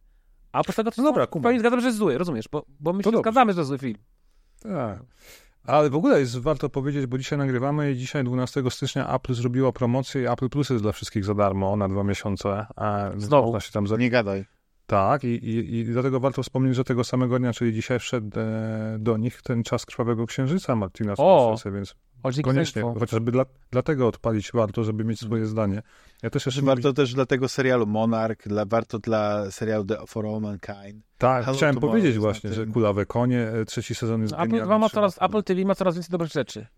Moim zdaniem to jest naj, naj, Morning jakościowo Show. najlepszy, najlepsza streamingownia, po pierwsze pod kątem technologicznym, jeśli chodzi o obraz i dźwięk i jednocześnie seriale jakościowo świetne rzeczy produkują, szczególnie, że teraz wchodzi, a, Criminal Record wczoraj wszedł, czyli nowy brytyjski serial z Peterem, Boże, Scaldi, Scapaldi, ten co grał doktora Who, taki starszy facet. E, wiecie chyba o kogo mi chodzi, nie? E, anyway, on tam gra detektywa, jest taki fajny nowy kryminał brytyjski, ja uwielbiam brytyjskie kryminały, więc też na Apple Plusie. Capaldi, przepraszam, on się nazywa Peter Capaldi. A, więc generalnie Apple Plus ciemno. To jest serial. Można... Tak, tak, Tak. on nowiutki, trzy, trzy odcinki. Łukasz, ja tobie polecam e, ten serial z Jasonem Momoą, C. Si, no właśnie, muszę zobaczyć, bo to jest jeden z pierwszych. Super. On nie ma... Ale jaki to ja, jest- ja słyszałem złe rzeczy o nim generalnie. Drugi sezon To jest. sztos. Mówię ci tam po prostu, co oni tam nie No właśnie. To jest chyba najlepsze kino science fiction. Ale mówisz to na serio, czy robisz sobie jaja teraz? To jest świat, w którym ludzie e, nauczyli się funkcjonować bez zmysłu wzroku. Okej. I to, co oni tam robią, jak to jest pięknie pokazane, jak te bitwy są w tych lasach, Mhm. jak to wszystko jest zrobione, jaki jest system podróżowania e, w wiosce, wiecie, no taki ala trolejbus, że po O, prostu łapiesz jakieś nitki i idziesz przez ten. to trochę brzmi, cuda. trochę brzmi jak ten special holiday Gwiezdnych Wojen z Ewokami, tak samo fajne, no. Nie no, lepszy, to jest... Ja myślę, że nie byłoby Aquamena, nie byłoby Jasona Momoa w Fast X, Mhm. być może... ym, bo przez to, że Game of Thrones było wcześniej, ale to jakieś, wiecie, za- zawirowania czasoprzestrzenne, nie byłoby też go w, w grze o tron, gdyby właśnie nie ten wspaniały serial C. S E. Polecamy. E, I, a, i w ogóle chciałem wam jeszcze powiedzieć, że Tokyo Vice wraca 8 lutego, ten świetny serial o tym dziennikarzu w Japonii, który tam w latach 90. napisał zresztą tę książkę, ale że tam wchodzi w kontakty z Jakuzą i policyjnym detektywem się przyjaźni i tam się dużo dzieje, ma fajne insiderskie rzeczy, pracując jednocześnie dla japońskiego gazety Dziennika Codziennego. A nie wiem, czy oglądaliście, bo oglądaliście Tokyo Vice, nie? Na, na HBO. Pierwszy sezon. Ja nie. Bardzo dobry. Bardzo. Nie, też nie. To polecam. A, no i co? I, i, i, I chyba ode mnie tyle. A, 1670 oglądaliście. O, na Netflixie, panie. Bo to jest fenomen Złoto. przecież, nie? Tak, dla mnie, tylko wiesz, problem jest taki, że nie, niektórzy się odbijają od tego, bo to jest dokument, nie? Ja, ja jestem przyzwyczajony do takiej, tak, jest formuły, To jest e, w XVII-wiecznej Polsce zrobione The Office. Tak, jest. Po prostu. Tak Bo jak jest. sobie po, po, po... I to nawet nie takie to polskie, co mieliśmy ten Office.pl, czy to ten, tylko to oryginalne, albo nawet to amerykańskie, bo my jesteś w stanie przypisać pewne postacie konkretnie do tych, to jest jakby to jest ten sam schemat, Mhm. ale mówimy, okej, obdzieramy go z, z tego kożuszka, z tego flafu, zostawiamy ten szkielet fabuły, zostawiamy te archetypy tych postaci i wstawiamy je do XVII-wiecznej Polski. E, chłop pańszczyzniany, brud, smród, błoto, wieśniaki. dokładnie. I co jest najlepsze, że ten humor wsiada bardzo fajnie w większości przypadków, no ale są momenty, że widać, że oni po prostu e, nie, nie, nie, nie wszystkim. Znaczy, ja nie chcę powtarzać dyskusji z poprzedniego Tak. odcinka, ale, e, ale na pewno to nie jest serial, który Znaczy, wie- wiesz, on fajnie podkreśla przywary Polaków współczesnych i ówczesnych, ale także Przede wszystkim z bieżących żartów przywarów. i, i tematów porusza, Tak. jest okej, no. jest tylko zrozumiałe chyba dla Polaków, jak filmy Barei. Tak. No ja takie odnoszę wrażenie. My tam dużo znajdziemy w każdym, wiesz, ja za drugim razem widziałem jeszcze inne rzeczy, na które nie zwróciłem uwagi. I to mi się podoba w tym serialu, że on jest taki właśnie na bieżąco z tym, co nas Jesteś wielkim fanem. albo interesuje. Dwa razy oglądałem. A The Crown widzieliście w końcu, Ja. ten ostatni sezon w ogóle? Ja żona widziałem. bardzo lubi co być. No Łukasz jest największym fanem, no Łukasz wszystkie odcinki. No, tak powiem ci, że bez rewelacji, w sensie Nie, fajnie się to skończyło. Laurkę zrobili na koniec. Wiecie, oni po tej Tak. śmierci królowej po prostu już się bali, jakby w ogóle cokolwiek, jakąkolwiek kontrowersję zrobić. Zrobi takie laureczki na koniec po prostu. Tak, to było miłe, ładne. Tak. Jest lepszy dokument o, o królowej, właściwie to nawet nie o samej królowej, tylko o tym całym środowisku, No. o, o teraz królu Karolu. The Windsors. O, Obejrzyjcie to jest taki par, par, parodystyczny, nie? Taki złośliwy. Oj tam, Oj tam, oj tam. To jak, jak, zależy jak na to patrzeć, nie? no tak. Ale polecam. The Windsor jest kapitalny. No to tam w jeden do jednego oddali, e, jak to naprawdę wygląda. A rozumiem, że Richera oglądacie sezon drugi na bieżąco, bo dzisiaj chyba finał zresztą, jak nagrywamy, dostępny No. macie. Więc jest kapitalny, ja to mogę w ciemno po prostu Alana Richsona oglądać i mam nadzieję... Taki dobry, dobry serial sensacyjny. Wiecie, Mhm. Reacher, Jack Ryan, ten nowy, to są takie filmy, które, które siadają idealnie, dlatego że one są pozbawione, znaczy nie też, że, że są pozbawione, tylko że yy, w scenariuszu, wiecie, nie są ważne pewne rzeczy, które, których ktoś tam pilnuje, żeby były, tylko ważne jest, żeby to wszystko miało ręce i nogi. Jeśli pewne rzeczy pasują do scenariusza, to one są. To jest historia oparta o, o, o, o książkę, że o materiał źródłowy. No to jest 12 część, czy trzecia, pewne- 13, drugi Tak, ona pewne rzeczy zmienia, tam chyba. tam to, to, tak, ale no, tak jak e, ten Alan Richardson, tak dobrze mówię? Wilson chyba. Tak się nazywa? Tak, jak, jak go, tak, e, jak kapitalnie po prostu on się wcielił. No, w, w, w, I on jest taki, że tak dobrze gra tego Richera, Mhm. że jak właściwie tą samą rolę takiego, w ten sam sposób, gry wrzucił do, do Fast X, bo on tam się też pojawia, no to mi to zupełnie nie pasowało. A ja nie zwróciłem uwagi. Bo- Do- bo tak- A, bo mówię, że on kopiuje-. Tak, że on kopiuje to, co, co, co ma tutaj w Richerze. I Richer jest e, świetny. No to jest czystej takiej wody, bezprecedensowe e, kino sensacyjne, gdzie jest lanie po mordach. Za przeproszeniem. Dobra strzelanina. E, e, zabijają się, wiesz, no to, to jak oni tam, e, znaczy, wiecie o co chodzi. Oni nie mają absolutnie skrupułów, Mhm. bo jeśli ktoś jest zły, to, to ty nie musisz ten nawet się zastanawiać, czy ty to zrobiłeś, na przykład, nie wiem, przekręciłeś, skręciłeś komuś kark, jeśli to był zły człowiek, to świat będzie lepszy teraz, bo nie ma tego jednego człowieka złego. Wiesz co mnie cieszy? I to jest- Cieszy mnie, że mają jeszcze przynajmniej 24 książki do adaptacji, więc mogą to ciągnąć w nieskończoność. No tak, tylko oni to tak wybierają dosyć chyba w sposób, który im pozwoli wykorzystać jak najwięcej tych dodatkowych bohaterów. Tak, to prawda. bo, bo Richard jako samotnik, no to oczyszczenie się zawsze zmieniało. Tam e, rzadko było tak, że on ciągle, że on jakby trzymał kontakt z tymi swoimi e, kompanami. No pierwszy sezon taki był w zasadzie, a w drugim się Tak. pojawiło sporo kompanów i zobaczymy jak trzeci, no może znowu pójdą w kierunku jego, wiesz, wędrówki po bezdrożach. No zobaczymy. Tak, tak, tak, tak. Mhm. No, ale tak z, z jednej rzeczy to, czy skończyłeś czytać książkę Bohaterowie Ostatniej Akcji, czy jesteś Oj, oczywiście. po Powiem ci, że rzuciłem wszystko, co wyszło, no bo Bohaterowie Ostatniej Akcji to była książka, na którą czekałem. Tu warto wspomnieć, że to jest chyba najnowsza propozycja z zastąpionego wydawnictwa Open Beta. E, książka i teraz nie mam jej przy sobie, więc e, mm, pana Nika Dela coś tam, o do sprawdzenia na Open Beta. Anyway, no w skrócie to jest oczywiście opowieść o naszych bohaterach filmowych naszych lat, czyli od Schwarzeneggera, Van Damme, Landgrena, Stallona oczywiście, po, nie wiem, Chucka Norrisa, Jackie Chana, żeby kogoś nie pominąć. Nie, może kogoś pominę, nieistotne. Ale pierwsze pytanie, jakie się pojawia, dlaczego to ma być ciekawe dla kogoś, kto się wychował na tych filmach. Myśmy oglądali wszystkie przecież filmy z Van Damme, ze Schwarzeneggerem, czy z nimi wszystkimi, nie? I co tu nowego znajdziemy tak naprawdę? Głównie to są bardzo fajnie opisane całe początki ich karier, historie, jak to się stało, że nie wiem, praktycznie będąc prawie że bezdomnym, bez pieniędzy, jak Sylwester Stallone, udało mu się nakręcić Rockiego. Akurat ta historia jest w miarę znana, nie? Że on zostawił tam psa, którego potem odkupił i tak dalej. Jakieś takie, wiecie, typowe American Success Story. Ale bardzo ciekawa historia Schwarzeneggera, jak on miał cele, kiedy został tym misterem, czy tam, wiecie, mister, mister Olympia chyba, tak? Czy Uniwersum, whatever. Mhm. I, i pojechał do Stanów, miał prosty cel, zostać aktorem, tak, genialnym filmów akcji. Mu się udało.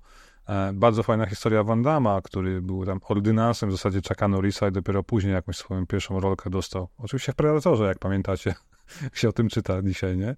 Że on grał Predatora, tego tytułowego potwora, który był zrobiony pierwotnie jako taki mrówkojad z gumy z lateksu, a że przecież Van Damme jest niskim facetem, bo jest, on ma poniżej 1,70 m chyba z tego, co pamiętam. No to, to śmiesznie wyglądało, go wykopali z tego planu Predatora i potem wymyślili tą docelową postać Predatora. No i takie różne fajne ciekawostki i historie, które powodują, że to się czyta, no po prostu jak naprawdę to kiedyś nie mieliśmy dostępu do takich informacji. Teraz akurat mamy, e, bo jest też internet przecież, ale to jest bardzo ładnie pozbierane i ubrane w taką dosyć fascynującą opowieść o tych postaciach. I mamy to taki kompletny wizerunek tego, jak Dolph Lundgren został też gwiazdą kina akcji, czy jak Jackie Chan został namaszczony przez Bruce Lee, że będzie jego następcą, kiedy ten umrze, jeśli chodzi o jakby propagowanie karate, kung fu. E, Tylko akurat Jackie Chan nie bardzo tak walczył w sensie jak Bruce Lee na serio, tylko jednak bardziej przyszedł w ten balet, komedię i, i karate od tej strony. No, ale nie wiem, czy, czy, czy y, pamiętasz, e, jak były kręcone te polis, polis nie polis questy, polis tak, tak, tak. Jakie tam przecież wygibasy robią, jakie tam z, y, kaskaderskie No wyczyny. tak, on zeskakuje, robi. tak, no, no to, to, to jest właśnie też historia Jackie Chana, chyba Tak, mówisz o tym, jak on się łamał, jak na przykład ten numer, o którym mówisz, że w Police Story w jednej chyba z pierwszej części, on skacze w centrum handlowym na taki słup Tak. z lampkami i zjeżdża, rozwalając te wszystkie świecące się lampki, kalecząc sobie ręce Tak. na sam dół. To mam parę przed oczami nawet. Żadnych kaskaderów, on wszystko sam robił.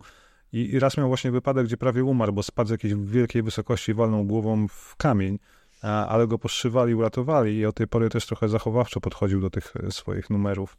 Ale no to są ciekawe, fascynujące historie, szczególnie jak się lubi tych aktorów i pamięta oczywiście a, i, i się na nich wychowało. No słuchaj, historia o Stevenie Seagalu, który po pierwsze nie wiadomo skąd się wziął, potem, że wszystkich jakby nie lubił, bo bardzo był taki antypatyczny i wygląda na to, że te wszystkie miny, co on miał w tych swoich filmach, Niko po, poza prawem, czy tam w Morzu Ognia i te inne rzeczy, to on faktycznie taki był na co dzień, że ludzie go nie lubili, ani ekipy, ani wiesz, producenci i, i też fascynująca historia, nie? Zresztą wiemy, jak on skończył, nie? Jakiś tam poplecznik Putina gdzieś w Rosji e, przyjął Tak, z obywatelstwo. marchewkę wcina z, Łukaszenką. Czy... Nawet. No, więc fascynująca książka. Ja to polecam w ciemno w ogóle fanom. e, Wiesz, nie każdy jest jak Van Damme, który jest nadal mega sympatyczny. Oj, e, nadal w ogóle trzyma świetną formę, więc e, jak, jak tam gdzieś patrzę, że on tam jakieś pokazuje rzeczy, bo jest też aktywny na Instagramie czy, czy na, na, na Facebooku, to Wiesz co, próbowałem zrobić taki szpagat jak on ostatnio, ale to już nie, nie, nie ten wiek. już nie wyszło. Już tak nie wyszło, nie? no już niestety. Ale wiesz co, bardzo fajny jest ten opis konfliktu Stallona ze Schwarzeneggerem, jak oni sobą konkurowali na polu zawodowym i prywatnie, bo przecież o tym było dosyć głośno w latach 90., nie?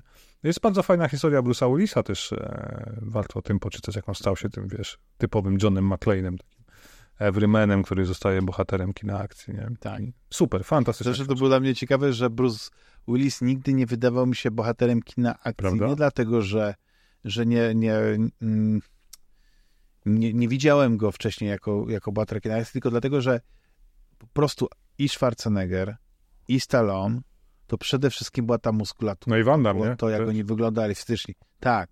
A, a, a gdzieś tam y, Bruce Willis to był jednak taki bardziej inteligentny gość. Nie? No on grał w tym serialu na który wariackich. n- nadrabiał- W 80 tam słabo. Tak, no tak zaczynał z, z tą Civil Shepard. Tak jest. e, k- kapitalnym typ. Tam też jest p- pewne są rzeczy z, z tych historii, no nie, które pewnie są smakowite. Nie wiem, czy jest w tej książce, ale, ale e, też pamiętam kiedyś e, słuchałem o tym i jak to było, bo to chyba wtedy to Sybil Shepard była gwiazdą, Mhm. a, a on był tym właśnie takim Tak. dodatkowym. Tak, więc e, no coś wszystko zmieniło chyba właśnie od szklanej pułapki, ale ja nie jestem w stanie teraz Nie, tam właśnie cała historia, ja też nie pamiętam, bo wiesz, jak przeczytam tyle książek, to część, część rzeczy mi umyka, ale że proponowali Tak. tym wszystkim twardzielom z Hollywood e, ofertę zagrania Johna McClane'a, nikt nie chciał, padło na Bruce'a Willisa, nie? Więc też tak się zdarza, nie? Przypadek. E, tak. nie, no super, polecam. Bohaterowie ostatniej akcji, open beta, w ciemno, kupować. Nie? Niech Marcin wydaje więcej takich książek, bo to jest naprawdę dobra rzecz. No, powiem ci, że y, tempo, z jakim właśnie Open Beta wydaje książki, No to jest takie, tak, bo to już nie jest jedna książka, czy dwie Na pół roku. tam rocznie i tak Tak. dalej, tylko, Jeszcze tylko to nie ma co miesiąc nie? jakaś Ten. premiera. kto to robi? No właśnie, to jest dobre, bo, bo, bo warto wspomnieć o Gaming Booku, który nawiązał współpracę z Bitmap Books swoją drogą, niedawno to ogłosili i nareszcie książki Bitmap Books będą po polsku. I to jest fajne, bo ich pierwszą pozycją jest ten almanach gier przygodowych, zresztą ładnie to przetłumaczyli, nie? Ten point and click, nie pamiętam jaki jest tytuł chyba. Tak. E, Znaczy, Czy moim chyba zdaniem, moim to, że zdaniem to tłumaczenie jest trochę słabe, dlatego że ono sugeruje, że to będzie jakaś taka encyklopedia gier y, point and click, no. a to jest po angielsku to jest The Art of Point and Click Games. A, okej. Sztuka. No. I to, są, to Tak. jest bardziej taki coffee table book, wiecie, Bardziej wybrane, tak. tam są Tak, grafiki. tak, znaczy oni poszli w tym kierunku właśnie, żeby chyba nie wiem, utrzymać to, że też na A, no bo jak nie wiem, jakby to inaczej wytłumaczyć. No bo- Ale cieszy fakt, nie? Że Nie, jednak to będzie jasne, tylko ten tytuł wpada w błąd, bo na przykład... nie, cieszę się, bo jest chciał- uzupełnienie o polskie tytuły, więc to będzie super Jasne, tam są wywiady Nie- z twórcami, tylko trzeba pamiętać, to jest Ja, bardziej... By the way, teraz te, To jest bardziej o, o czytam właśnie ich najnowszą książkę, tą wiesz, e, From Ants to Zombies, e, sześć dekad horroru. Mam to kupione, kapitalne, ale jeszcze nie gra, ale jeszcze nie, nie zajrzałem. Słuchaj, super, tam ja jestem na latach 90. są takie perełki, właśnie odkrywam ze Steama jakieś, bo oni dużo pokazują rzeczy, których, no, znałeś grę Capsule, gdzie masz radar na ekranie, taki jak klasyczny jest radar i to jest cała gra, bo ty grasz z dźwiękiem, to jest horror kosmiczny, w ogóle wiesz o co chodzi, nie? Z jakiś, prowadzisz jakichś kosmonautów w kapsule i w ogóle cię to straszą cię dźwięki i wszystko. Niesamowite rzeczy. No. Więc ja do tego... No to ja, jak, jak już mówimy o tych książkach o grach przodowych, to ja to zawsze, za każdym razem jak pada to hasło, to ja muszę powiedzieć, że najlepszym No. przewodnikiem, i bo tak to można też tłumaczyć, ale bym powiedział, że to jest almanach gier, e, gier to The Guide to the Classic Graphic Adventures. Mhm. Muszę to A sprawdzić. jest, no. E, Pod redakcją Kurta Kalata. A, On jest czarno-biały, więc on wizualnie może się tak A to prezentuje, mi wysłał na tam jest Kindle, tak. a, to 101, wiem, mam to, mam to, to jest bardzo dobre. Hardcore Gaming 101. Tak, tak, ale to jest, wiecie, to jest świetna książka, dlatego, że ona, znaczy, ja wiem, że na, na Kindlu czy na tym, to można ją po prostu przeczytać deski do deski, ale wiecie, takich książek nie czyta się od deski do deski. Mhm. Takie książki się nie, y, przykartkowuje i nagle się trafią, mówię, o, Monkey Island i czytamy o Monkey Island, albo Lane Mastodont versus the Bloober Man. Słyszeliście kiedyś o takiej przygodówce? Nie, pierwsze słyszę, myślałem, to wymyśliłem. Ale no właśnie. Mi się bardzo to podoba, że ona jest w ogóle do kupienia na Kindle za, za 10 dolarów i na Itch.io jest PDF za 5 dolarów. No to jest jak za darmo. Tak, Ale tak. Bitmap, Bo- Bitmap Books też dodaje PDF-a do każdego zamówienia, to jest To super. prawda? Że, no tak, ale fizycznie po prostu jest świetnie się czyta, bo ja uwielbiam po prostu myślami wracać do tych gier przygodowych, bo jak się miało kiepski komputer w latach, e, pod koniec lat 80., na początku lat 90., nie? bo wtedy jeszcze nie miałem Amigi Mhm. i jak kupowałem jakieś magazyny, gdzie były e, zdjęcia z gier, to oczywiście najpiękniejsze były te z gier przygodowych. Najcudowniejsze, najbardziej, najlepiej To narysowane. tak, Heart of tak China dalej. albo Rise of the Dragon i patrzysz Tak. na te zdjęcia, mówisz wow, nie? No, to jest film przygodowy, no. no, no, no. Ale odpaliłem to ostatnio, to jest takie statyczne screeny, wiesz, nic tam się nie dzieje, jakieś... Ale fajnie. Tam jest później jazda czołgiem, no ale to już jest w ogóle hardcore na hardcore, ale to, to, ja nawet o tym nie, nie, nie wiedziałem. Dopiero jak chyba na loadingu zrobili materiał poświęcony tej grze, Mhm. to później sobie zobacz, obejrzałem, bo oczywiście graficznie się różniła w kilku aspektach dosyć znacząco między Amigą a PC-tową wersją, nie Heart of China, Tak. ale, ale mimo wszystko, no nie powiedzmy tam duch był zachowany, ale no nie wiedziałem, zapomniałem zupełnie o tym e, elemencie takim, no niemal zręcznościowym, nie, pod, pod koniec, nie? Ten, ale Wiecie, co ja lubię w tej, w tej książce, co właśnie po- poleca y, Dachman? Że tam nie ma takiego podejścia przez różowe okulary do gier. Tylko jak Mhm. gra jest słaba i na przykład się bardzo źle zestarzała i nawet jeśli była jakaś super dobra na premierze, to oni po prostu po niej jadą. Mówią, ta gra nie jest dobra, nie grajcie w nią. Ona ma to złe, to złe, to złe. tak, To mi się podoba. bo to jest po prostu, tak jak mówię, no to jest, to jest przewodnik od zarania dziejów Mhm.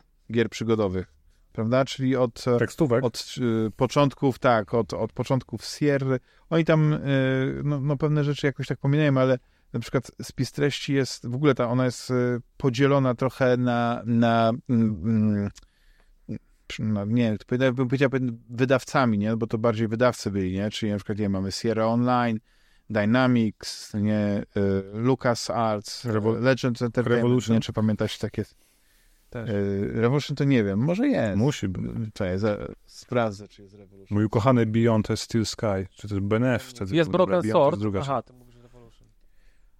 No Tak, tak. będzie- będzie- bo- Tak, jest, oczywiście, jest Sky, Revolution, Lord of jest the oczywiście Revolution, Lure of the Tempest. Tak, wszystko no. jest. Tak, jest, Broken Sword, tak, tak, tak. Jest, Cyber Dreams, czyli Dark Seed i I Have No Mouth. O, mam to na iPhone'ie nawet sobie kiedyś ściągnąłem. Ekstra jest. Więc, ale wiecie, no tutaj, właśnie to jest to piękne, to samo jest, jak zawsze mówię o C, CRPG, wszystkie te książki właśnie od Bitmap Books to samo. Mhm. Przez to, że one są takie y, w tej formie wydane, no to niewygodnie by się je czytało od deski do deski, bo są ciężkie i tak dalej, ale otworzyć ją sobie raz na jakiś czas, na jakiejś wybranej stronie i podelektować się tymi obrazkami, poczytać sobie jakieś informacje, A ja czytam paradoksalnie, wiesz, od deski Ja do też, deski, ja też. to mi zajmuje trochę Ja- czasu. tak? Ja też. No to podziwiam was pod tym względem, no. no.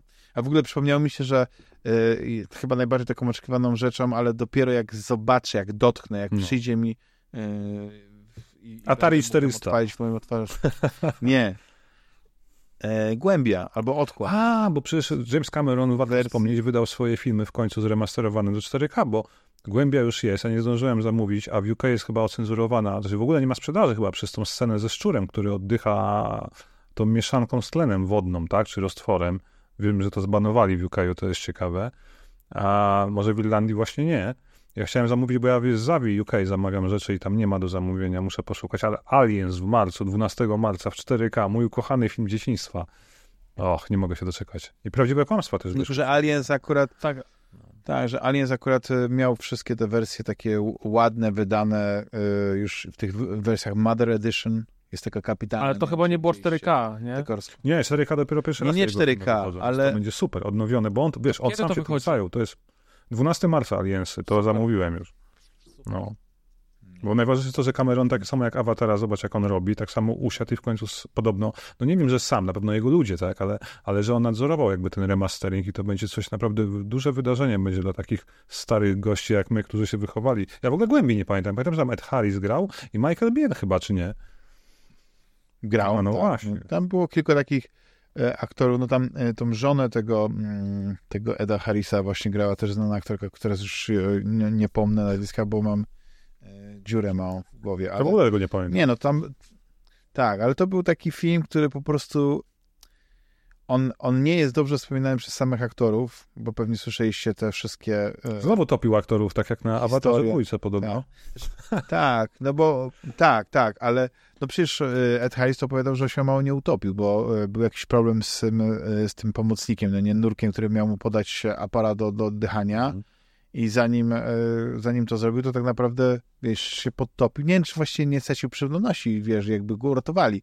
No takie historie mrożące krew w żyłach, nie, ale no James Cameron jest e, e, na pewno despotycznym Mm. e, e, reżyserem, ale na takiej zasadzie, że jest wymagający i nie wiem, czy akurat, wiecie, znęca się nad, nad ludźmi, ale jak jesteś tutaj wielkimi fanami Aliens, no to wiecie, że produkcja Aliens była w UK-owie, tak? Tak, ja byłem na tym, wiesz, oni potem przecież przerobili tą scenę tej bazy na tą atrakcję Aliens War w Trocadero i ja tam kiedyś, jak miałem 14 lat, akurat byłem w Anglii na obozie językowym i wziąłem udział sobie w tym, uciekłem z wycieczki, która tam Tak. pokazywała mi, wiesz, jakieś muzeum brytyjskie, uciekłem tam dalej i stałem pół godziny w kolejce, żeby dostać się na ten set i I to była taka atrakcja, że się taki, wiesz, oddział żołnierzy brał, włączał się alarm, że obcy zaatakowali bazę, coś aktorzy przebrani za ksenomorfy, facehagery na linkach latały, czy na czymś tam, a ty z ekipą cywili pod, pod ochroną marinesów uciekałeś do tej windy takiej z kratami, nie? Fajna atrakcja, wydałem wszystkie kieszonkowe na to i potem Nie, nie, miałem super. na jedzenie, ale do dzisiaj to pamiętam. Wiesz, no, no. A dzisiaj żyjesz, więc dużo nie straciłeś e, bez tej kanapki, a masz doświadczenia, które... Potem to zalało, wiesz, ja szukałem tego na YouTubie, bo ja to znalazłem, tą atrakcję. To się nazywa chyba Alien Wars Trocadero, czy War. Możecie sobie zobaczyć kiedyś. Ale funkcjonuje nadal do... do... Nie, to, dzisiejszego? całe Trocadero zostało zalane gdzieś chyba była Wielka Powódź 9697 i to zostało zniszczone, bo to było w piwnicach. I tego nie ma, ale można zobaczyć, jak ludzie się jarają i jakie to było fajne, no. A szkoda, no. no. Widzisz, bo... Ale wszedłem ci słowo, jest, przepraszam. Jest kapi... Nie, bo chodzi o to, że y, jak, jak wiecie, na te, te wersje i tam między innymi ta Mother Edition i prawdopodobnie ta wersja, którą e, też zamówiłeś sobie, ta 4K, będzie miała te dodatkowe komentarze e, reżyserskie producentów z planu. E, James Cameron wtedy miał, nie wiem, czy to była jego pierwsza czy druga żona, bo James Cameron chyba był trzykrotnie albo czterokrotnie żonaty. A Linda Hamilton też była żoną. właśnie- Tak, tak. Oni opowiadają niesamowite historie, ale już tak z uśmiechem, wiesz, że na przykład to, że wiesz, to było w Wielkiej Brytanii, więc podejście do pracy w Wielkiej Brytanii, a w Ameryce jest inne. No w Ameryce to oni mieli tak, że wiesz, kręcili ten film od rana do wieczora, kręciliby, Mhm. wiesz, jak po prostu coś mieli robić, to robili to na takiej zasadzie, że e, Chyba wiem, do czego zmierzasz. zaczynasz skoro świt i jak już jesteś padnięty, no nie 24, wtedy idziesz, kończysz, nie, ostatni klaps. A w, w, w Anglicy to wiadomo, od 9 do 5, Herbatka. e, 5 o'clock herbatka, e, wszystkie przerwy, no nie wiadomo, że tam te związki zawodowe nawet pewnie ostrzejsze, pewnie jeśli chodzi o trzymanie pewnych rzeczy, standardów tam, więc no były, były różne rzeczy i, i o dziwo jednak udało się zrobić e, kapitalny film, klasyk. No wiesz, tam w ogóle przecież wpierw e, w rolę tego Hicksa wcielał się, może nie pamiętam tego aktora, nie Jeremy Rayner, tylko tak podobnie się nazywał. Ale wiesz, o kogo mi chyba chodzi? Jest też o tym dokument na Netflixie, ten e, Movie That Made Us, takie, taka seria dokumentów. Wiesz, tam się między innymi o Aliens, że właśnie tego aktora wywalili, bo on tam ćpał na planie i, i dopiero Michael Biehn go zastąpił w tej ikonicznej roli. Tam sporo problemów w ogóle mieli w Anglii kręcąc ten film, więc dziwne, że to wyszło, tak jak mówisz, idealnie, nie? No, zresztą e, pomyślcie, James Cameron w tym samym czasie, i on to y, chyba też właśnie, tylko nie wiem, czy jaka w przypadku Aliens, y, komentarz do Aliens, czy jakiegoś innego filmu, opowiada, jak tym samym czasie pracował nad scenariuszem chyba do Aliensów, chyba do Rambo 2 i do y, Terminatora drugiego, w odstępie iluś tam miesięcznych. I on jakoś tak opowiadał, że on sobie policzył, bo to jest tak mniej więcej, że jedna strona scenariusza to jest powiedzmy jedna minuta filmowa, więc e, jeśli film ma trwać półtorej godziny, to scenariusz musi mieć 90 minut. Ja to oczywiście tak skracam, co to mieli. I on sobie tak obliczył, ile musi dziennie pisać scenariusza danego filmu, no nie, żeby się z tymi wszystkimi produkcjami wyrobić. No i się wyrobił. I wszystkie te filmy to są absolutnie klasyki, nie? No tak, No. no, szczególnie Więc- Terminator 2, to jest więc- ogóle jeden z najlepszych filmów ever, nie? Więc ja czasami uważam, że niestety taki pierwiastek taki, takiego, takiego, takiego no, no, zła, no nie, ale nie zła, że ktoś jest po prostu bestią i krzywdzi innych ludzi, tylko wiecie, słuchajcie, takiego, że, takiego egocentryzmu skupionego na swoim dziele musi mieć czy dobry reżyser, czy dobry twórca, bo, bo wie, że to, że musi mieć ostatnie zdanie, że wiecie, że y, tak jak był świetnym, e, powiedzmy, e, gdzieś chyba projekt manager, nie projekt managerem, przepraszam. Em, No Steve Jobs, jaką on miał funkcję? Tak CEO. Nie, Oprócz tego, że był tam CEO, ale chodzi mi o to, że jeśli chodzi o produkty, to wiecie, on miał to ostatnie A, on zatwierdzał jakby, Jak tak? brał do, do ręki. Okej. Tak, on miał brał do ręki na przykład jakiś, jakiś gadżet i nie był taki, jak on czuł, że ma być, albo nie, jeśli... No to był des, ale to był despota, zrobi, jeżeli do tego zmierzasz. Tak, no właśnie. Ten- Elon Musk tak samo, no, jak czytałeś w ogóle biografię Elona Muska, to polecam wszystkim. Ja słyszałem, że ta biografia jest bardzo taka przesłodzona, więc też... No niestety widać, że ten Walter Isaacson za dużo czasu z nim spędził i łażąc za nim i będąc koło niego, bo trochę tak tego na, na, na taki piedestał go trochę No wysuwa, ale jest fascynująca na swój sposób i, i ta postać oczywiście Elona Muska, nie? No bo jednak on no, sporo rzeczy zrewolucjonizował. No, słuchaj, nikt sobie nie wyobrażał, że sektor prywatny będzie pracował dla Pentagonu i NASA, tak? I zastąpi jakby, wiesz, budowanie rakiet przez rząd amerykański. No dosłownie tak się stało, nie? Albo Tak, nie wiem, czy najlepsi fantaści sobie wyobrażali, że yy, przez, no nie wiem, 50 lat, ile, ile od ostatniego lądowania na Księżycu? 60, tak? Któryś, tak? No nie, no bo tam jeszcze były później e, w latach 70. Jedyne co pamiętam to For, for All Mankind i te e, stepy Tak. historyczne. Że wszyscy myśleli, że pójdzie jak w All Mankind, nie? No. For All Mankind jest taką, dlatego ja uwielbiam ten serial, bo mi, A dzisiaj finał znowu, Tak. zobacz ile finałów dzisiaj Tak. mamy. No. tak, on mi snuje piękną wizję, co by było, gdyby jednak ten wyścig kosmiczny się potoczył inaczej i że dzisiaj byśmy mieli e, już, już nie tylko bazę na Księżycu, ale właśnie bazę na Marsie i, i kto wie, no nie, co, co, co, co powiedzmy przyszło i byś miał to za kolejne 100 No lat. właśnie, zobacz, kolejny serial, który trzeba polecić na Apple Plusie, szczególnie, że teraz dwa miesiące za darmo Apple Plus, oglądajcie, drodzy słuchacze, bo to jest niesamowita rzecz. oczywiście. No. Łukaszu, tak kończąc e, kącik popkulturalny, czy ty jesteś w stanie oprócz tego The Crown, no bo ty już poleciłeś, że to jest Jestem, serial, jestem, bo ja też Sylwestra też robiłem. Ale jeszcze tylko zrobię biopa, bo się okazało, że w tym Aya Neo, o którym mówiłem, nie będzie oficjalnego Steamosa, tylko taki nieoficjalny jakiś Holo ISO, czy tam coś takiego. W każdym razie Proto, proto. Kłamałem trochę. To, się- to się nazywa y, Holo, Holo ISO. Bo deck to, Holo to jest jakaś tam Holo. nazwa. Holo OS to jest jakaś tam nazwa kodowa, no nieważne. Ale powiem wam, co obejrzałem Sylwestra. Obejrzałem taki niezły film Stillwater, dość stary, z Mattem Damonem, który gra w Mhm. ogóle tam takiego ojca córki, która w Francji została oskarżona według niej nie, niesłusznie o morderstwo swojej koleżanki i siedzi w więzieniu i on przyjeżdża, on jest w ogóle pracownikiem jakiegoś tam oil rigu, wiecie, na, w platformie wiertniczej i przyjeżdża do... Ale czy to jest to na faktach? e, Nie wiem, Na faktach nie wiem. To chyba jest na faktach jakaś tam adaptacja No. historii prawdziwej. Coś tam Bo jest. była taka historia, naprawdę, właśnie, że... A to jest niezły film swoją No, mi się film, dobrze oglądało. Tak. Fajnie gra Matt Damon takiego, wiecie, takiego prostego Amerykanina, takiego Everymana z pracy, takiego takiego, wiecie, z takiej kl- klasy robotniczej, nie? E, Mhm. No, y, obejrzałem sobie jeszcze raz Sicario, nadal bardzo dobry film. O, ale jedynkę, a Jedynka, widziałeś? dwójka jest gorsza, dwójka mi się nie podoba. Jedynka, Wiem, ale też się fajnie ogląda. ale w jedynka to, del Toro. Wiem, ale Wiem. nie, tam, jedynka lepsza. Ale czytałem, że kręcą jakieś nowe Sicario. Muszę Że chcą sprawdzić. niby kręcić, ale czy to jest prawda, co nie wiem. A, chcą. Obejrzałem też Gada, też właśnie z Benicio del Toro. O, niezły film. Niezły, taki bardzo mroczny. Bardzo czym jest? mroczny. Reptile, to jest o, o policji, o Kryminał. morderstwie, o morderstwach i, i, Del Toro jest policjantem, który próbuje rozwiązać taką sprawę. To Gra kojarzę, tam w ogóle tak. Justin Timberlake chyba? Coś takiego. Tak, tak, tak, tak, gra. Ja go nie poznałem pierwszy. No ja też. Oglądałem też taki film z Sandrą Bulldog i tym y, tan, Tanningiem, Bulldog. Channingiem Tatu. Tatumem. Kojarzycie? Jakie zaginione miasto? Tak, freelancer. Ale A nie, tak, tak, tak. coś Tak, tak, tam jest świetna rola Brada Pitta. Tak, super, genialna i kapitalne. właściwie te, w momencie, kiedy przestał grać w tym filmie, to to ten film jakby moim zdaniem się na równi pochyłej zsunął i już nie był dobry, ale Okej. do momentu, kiedy on tam grał, był, było super. Yy, Ja nie polecam tego filmu generalnie. Yy, A ja, a ja tak trochę polecam, bo on, on trochę, wiecie, y, jest taki teraz film na Prime, on, on nie jest tak dobry jak ten film.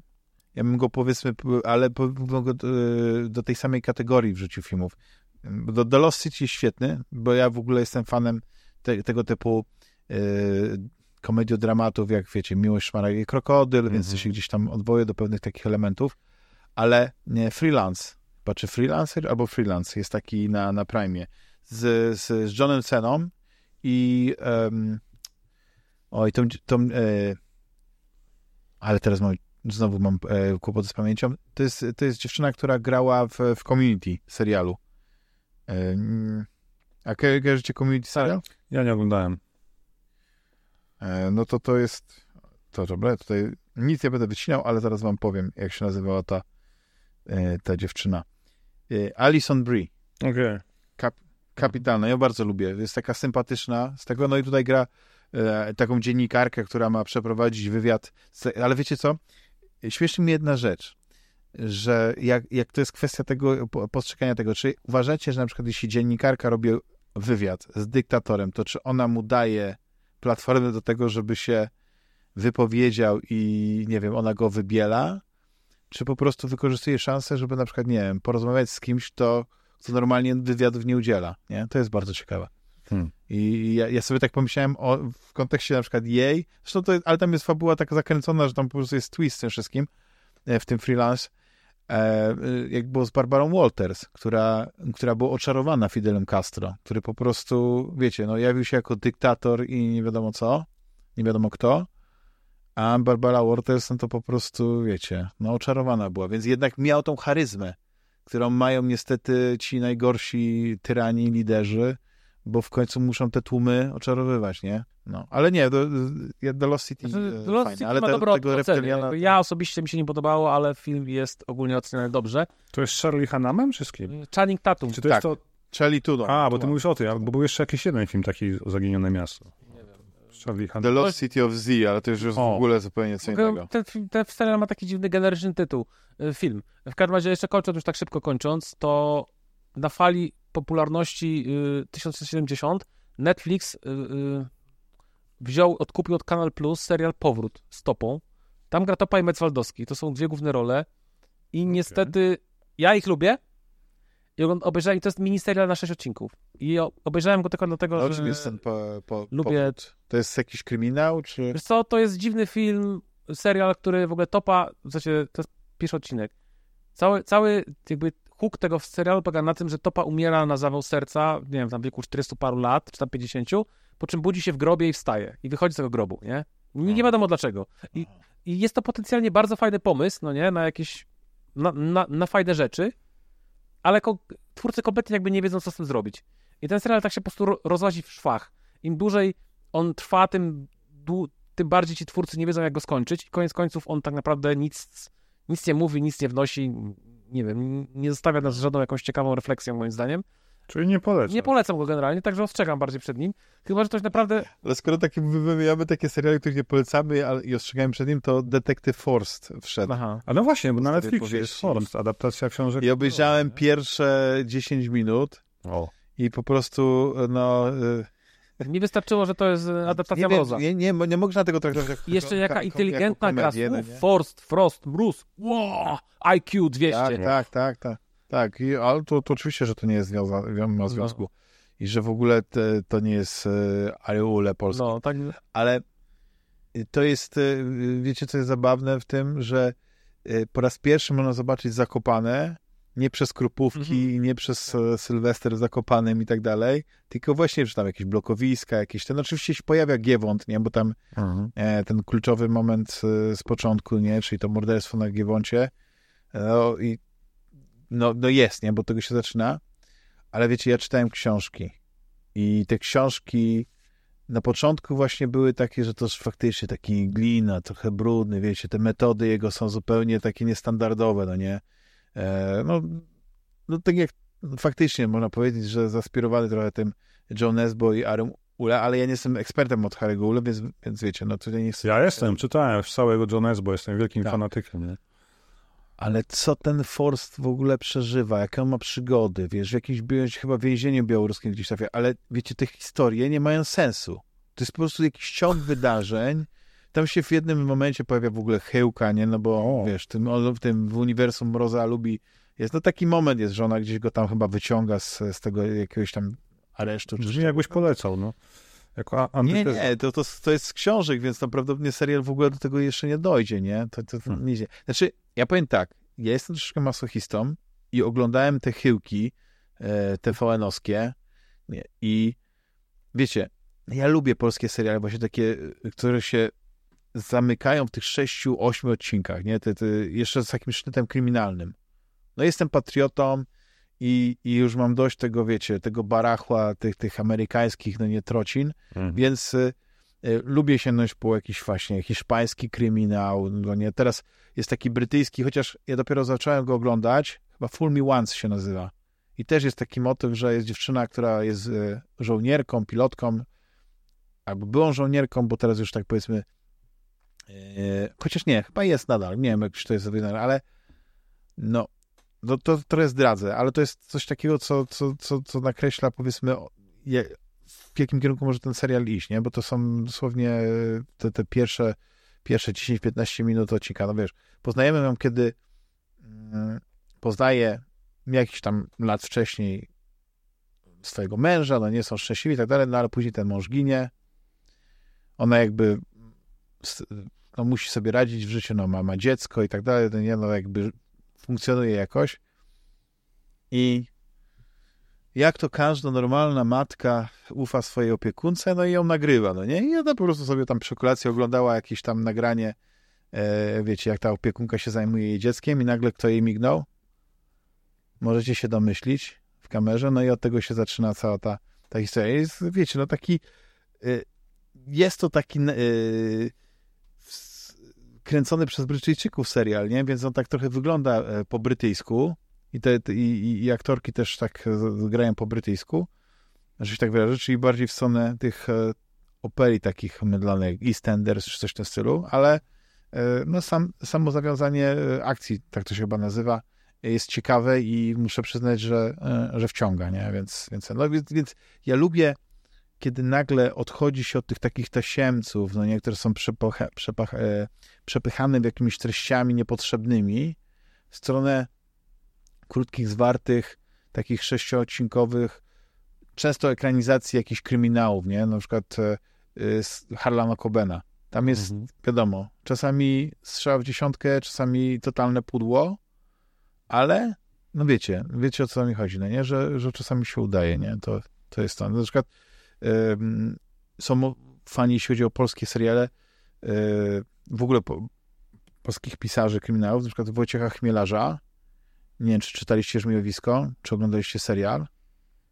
Ja uważam, że serial jest świetny, ale nie każdemu. A, polecam. kojarzę, o takiej grupce przyjaciół, co na wakacjach. O Jezu, jaki to był zły serial. Nie, błagam. Serialu nie widziałem. Książki lubię Śmielarza, bo czytam wszystko. No właśnie, widzicie, jest, jest totalnie, że ten... Ja oglądałem ten serial i wiecie, że i on tam, tam były irytujące motywy, nie? Tam były rzeczy, które mnie wkurzały, ale tak jak to się wszystko później, wiecie, no to jest zawsze ten twist, nie? To jest zawsze ten, ten e, no ja nie chcę, powiedzmy, żeby nie zdradzać za wiele, no nie wskazywać, gdzie bym coś takiego widział, e, czy gdzie jakiś taki ten, ale no to ja, ja to bardzo lubię. Tylko to musi być tak zrobione, żebyś ty się nie spodziewał, żeby, żeby cię to nie przygotowywało w, w jakimś stopniu do tego. Więc e, ja lubię takie seriale, które prowadzą mnie za rękę, ale dobrze, w jednym kierunku, żeby później mnie szarpnąć totalnie w drugim No to informacja zwrotna z Jakubikiem. No, to jest super serial. Jest kapitalny.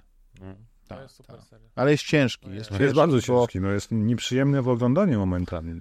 Polecamy informację zwrotną, a ja jeszcze nie polecamy powrotu topy, a ja jeszcze polecę z, powrotu w sensie stopą, a ja jeszcze powrót, polecę w ogóle sukcesję. Wiem, że to jest oczywista oczywistość, ale kończę właśnie oglądać. No pewnie. Nie wiem zaległości, jakoś tak prze, przerwałem to oglądanie, ale teraz wróciłem i to jest mega, mega dobry serial.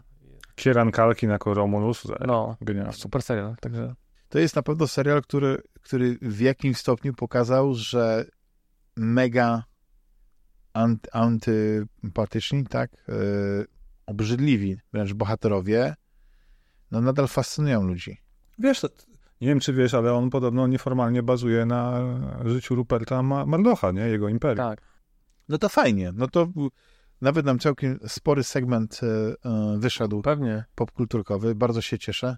E, Jak się zastanawialiśmy, o czym będziemy rozmawiać, Trochę pogadaliśmy, no. Nie spodziewaliśmy się, że, że trzy godziny nam zleci, ale w sympatycznym gronie i tak, wiecie, popkulturowo i trochę o grach i trochę o sprzęcie, więc e, w dobrym, e, fantasmagierycznym stylu.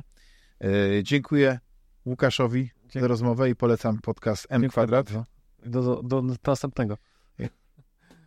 i Rafałowi i oczywiście polecam Starego Gracza podcast też. Dziękuję bardzo jak zawsze i tak jak mówił Łukasz, do następnego, do zobaczenia. Do Ja polecę podsumowanie, bo mówię, że mieli fajne podsumowania, bo myśmy w ogóle zrobili ankietę. Ty, Dachmanie, też zrobiłeś ankietę, nie?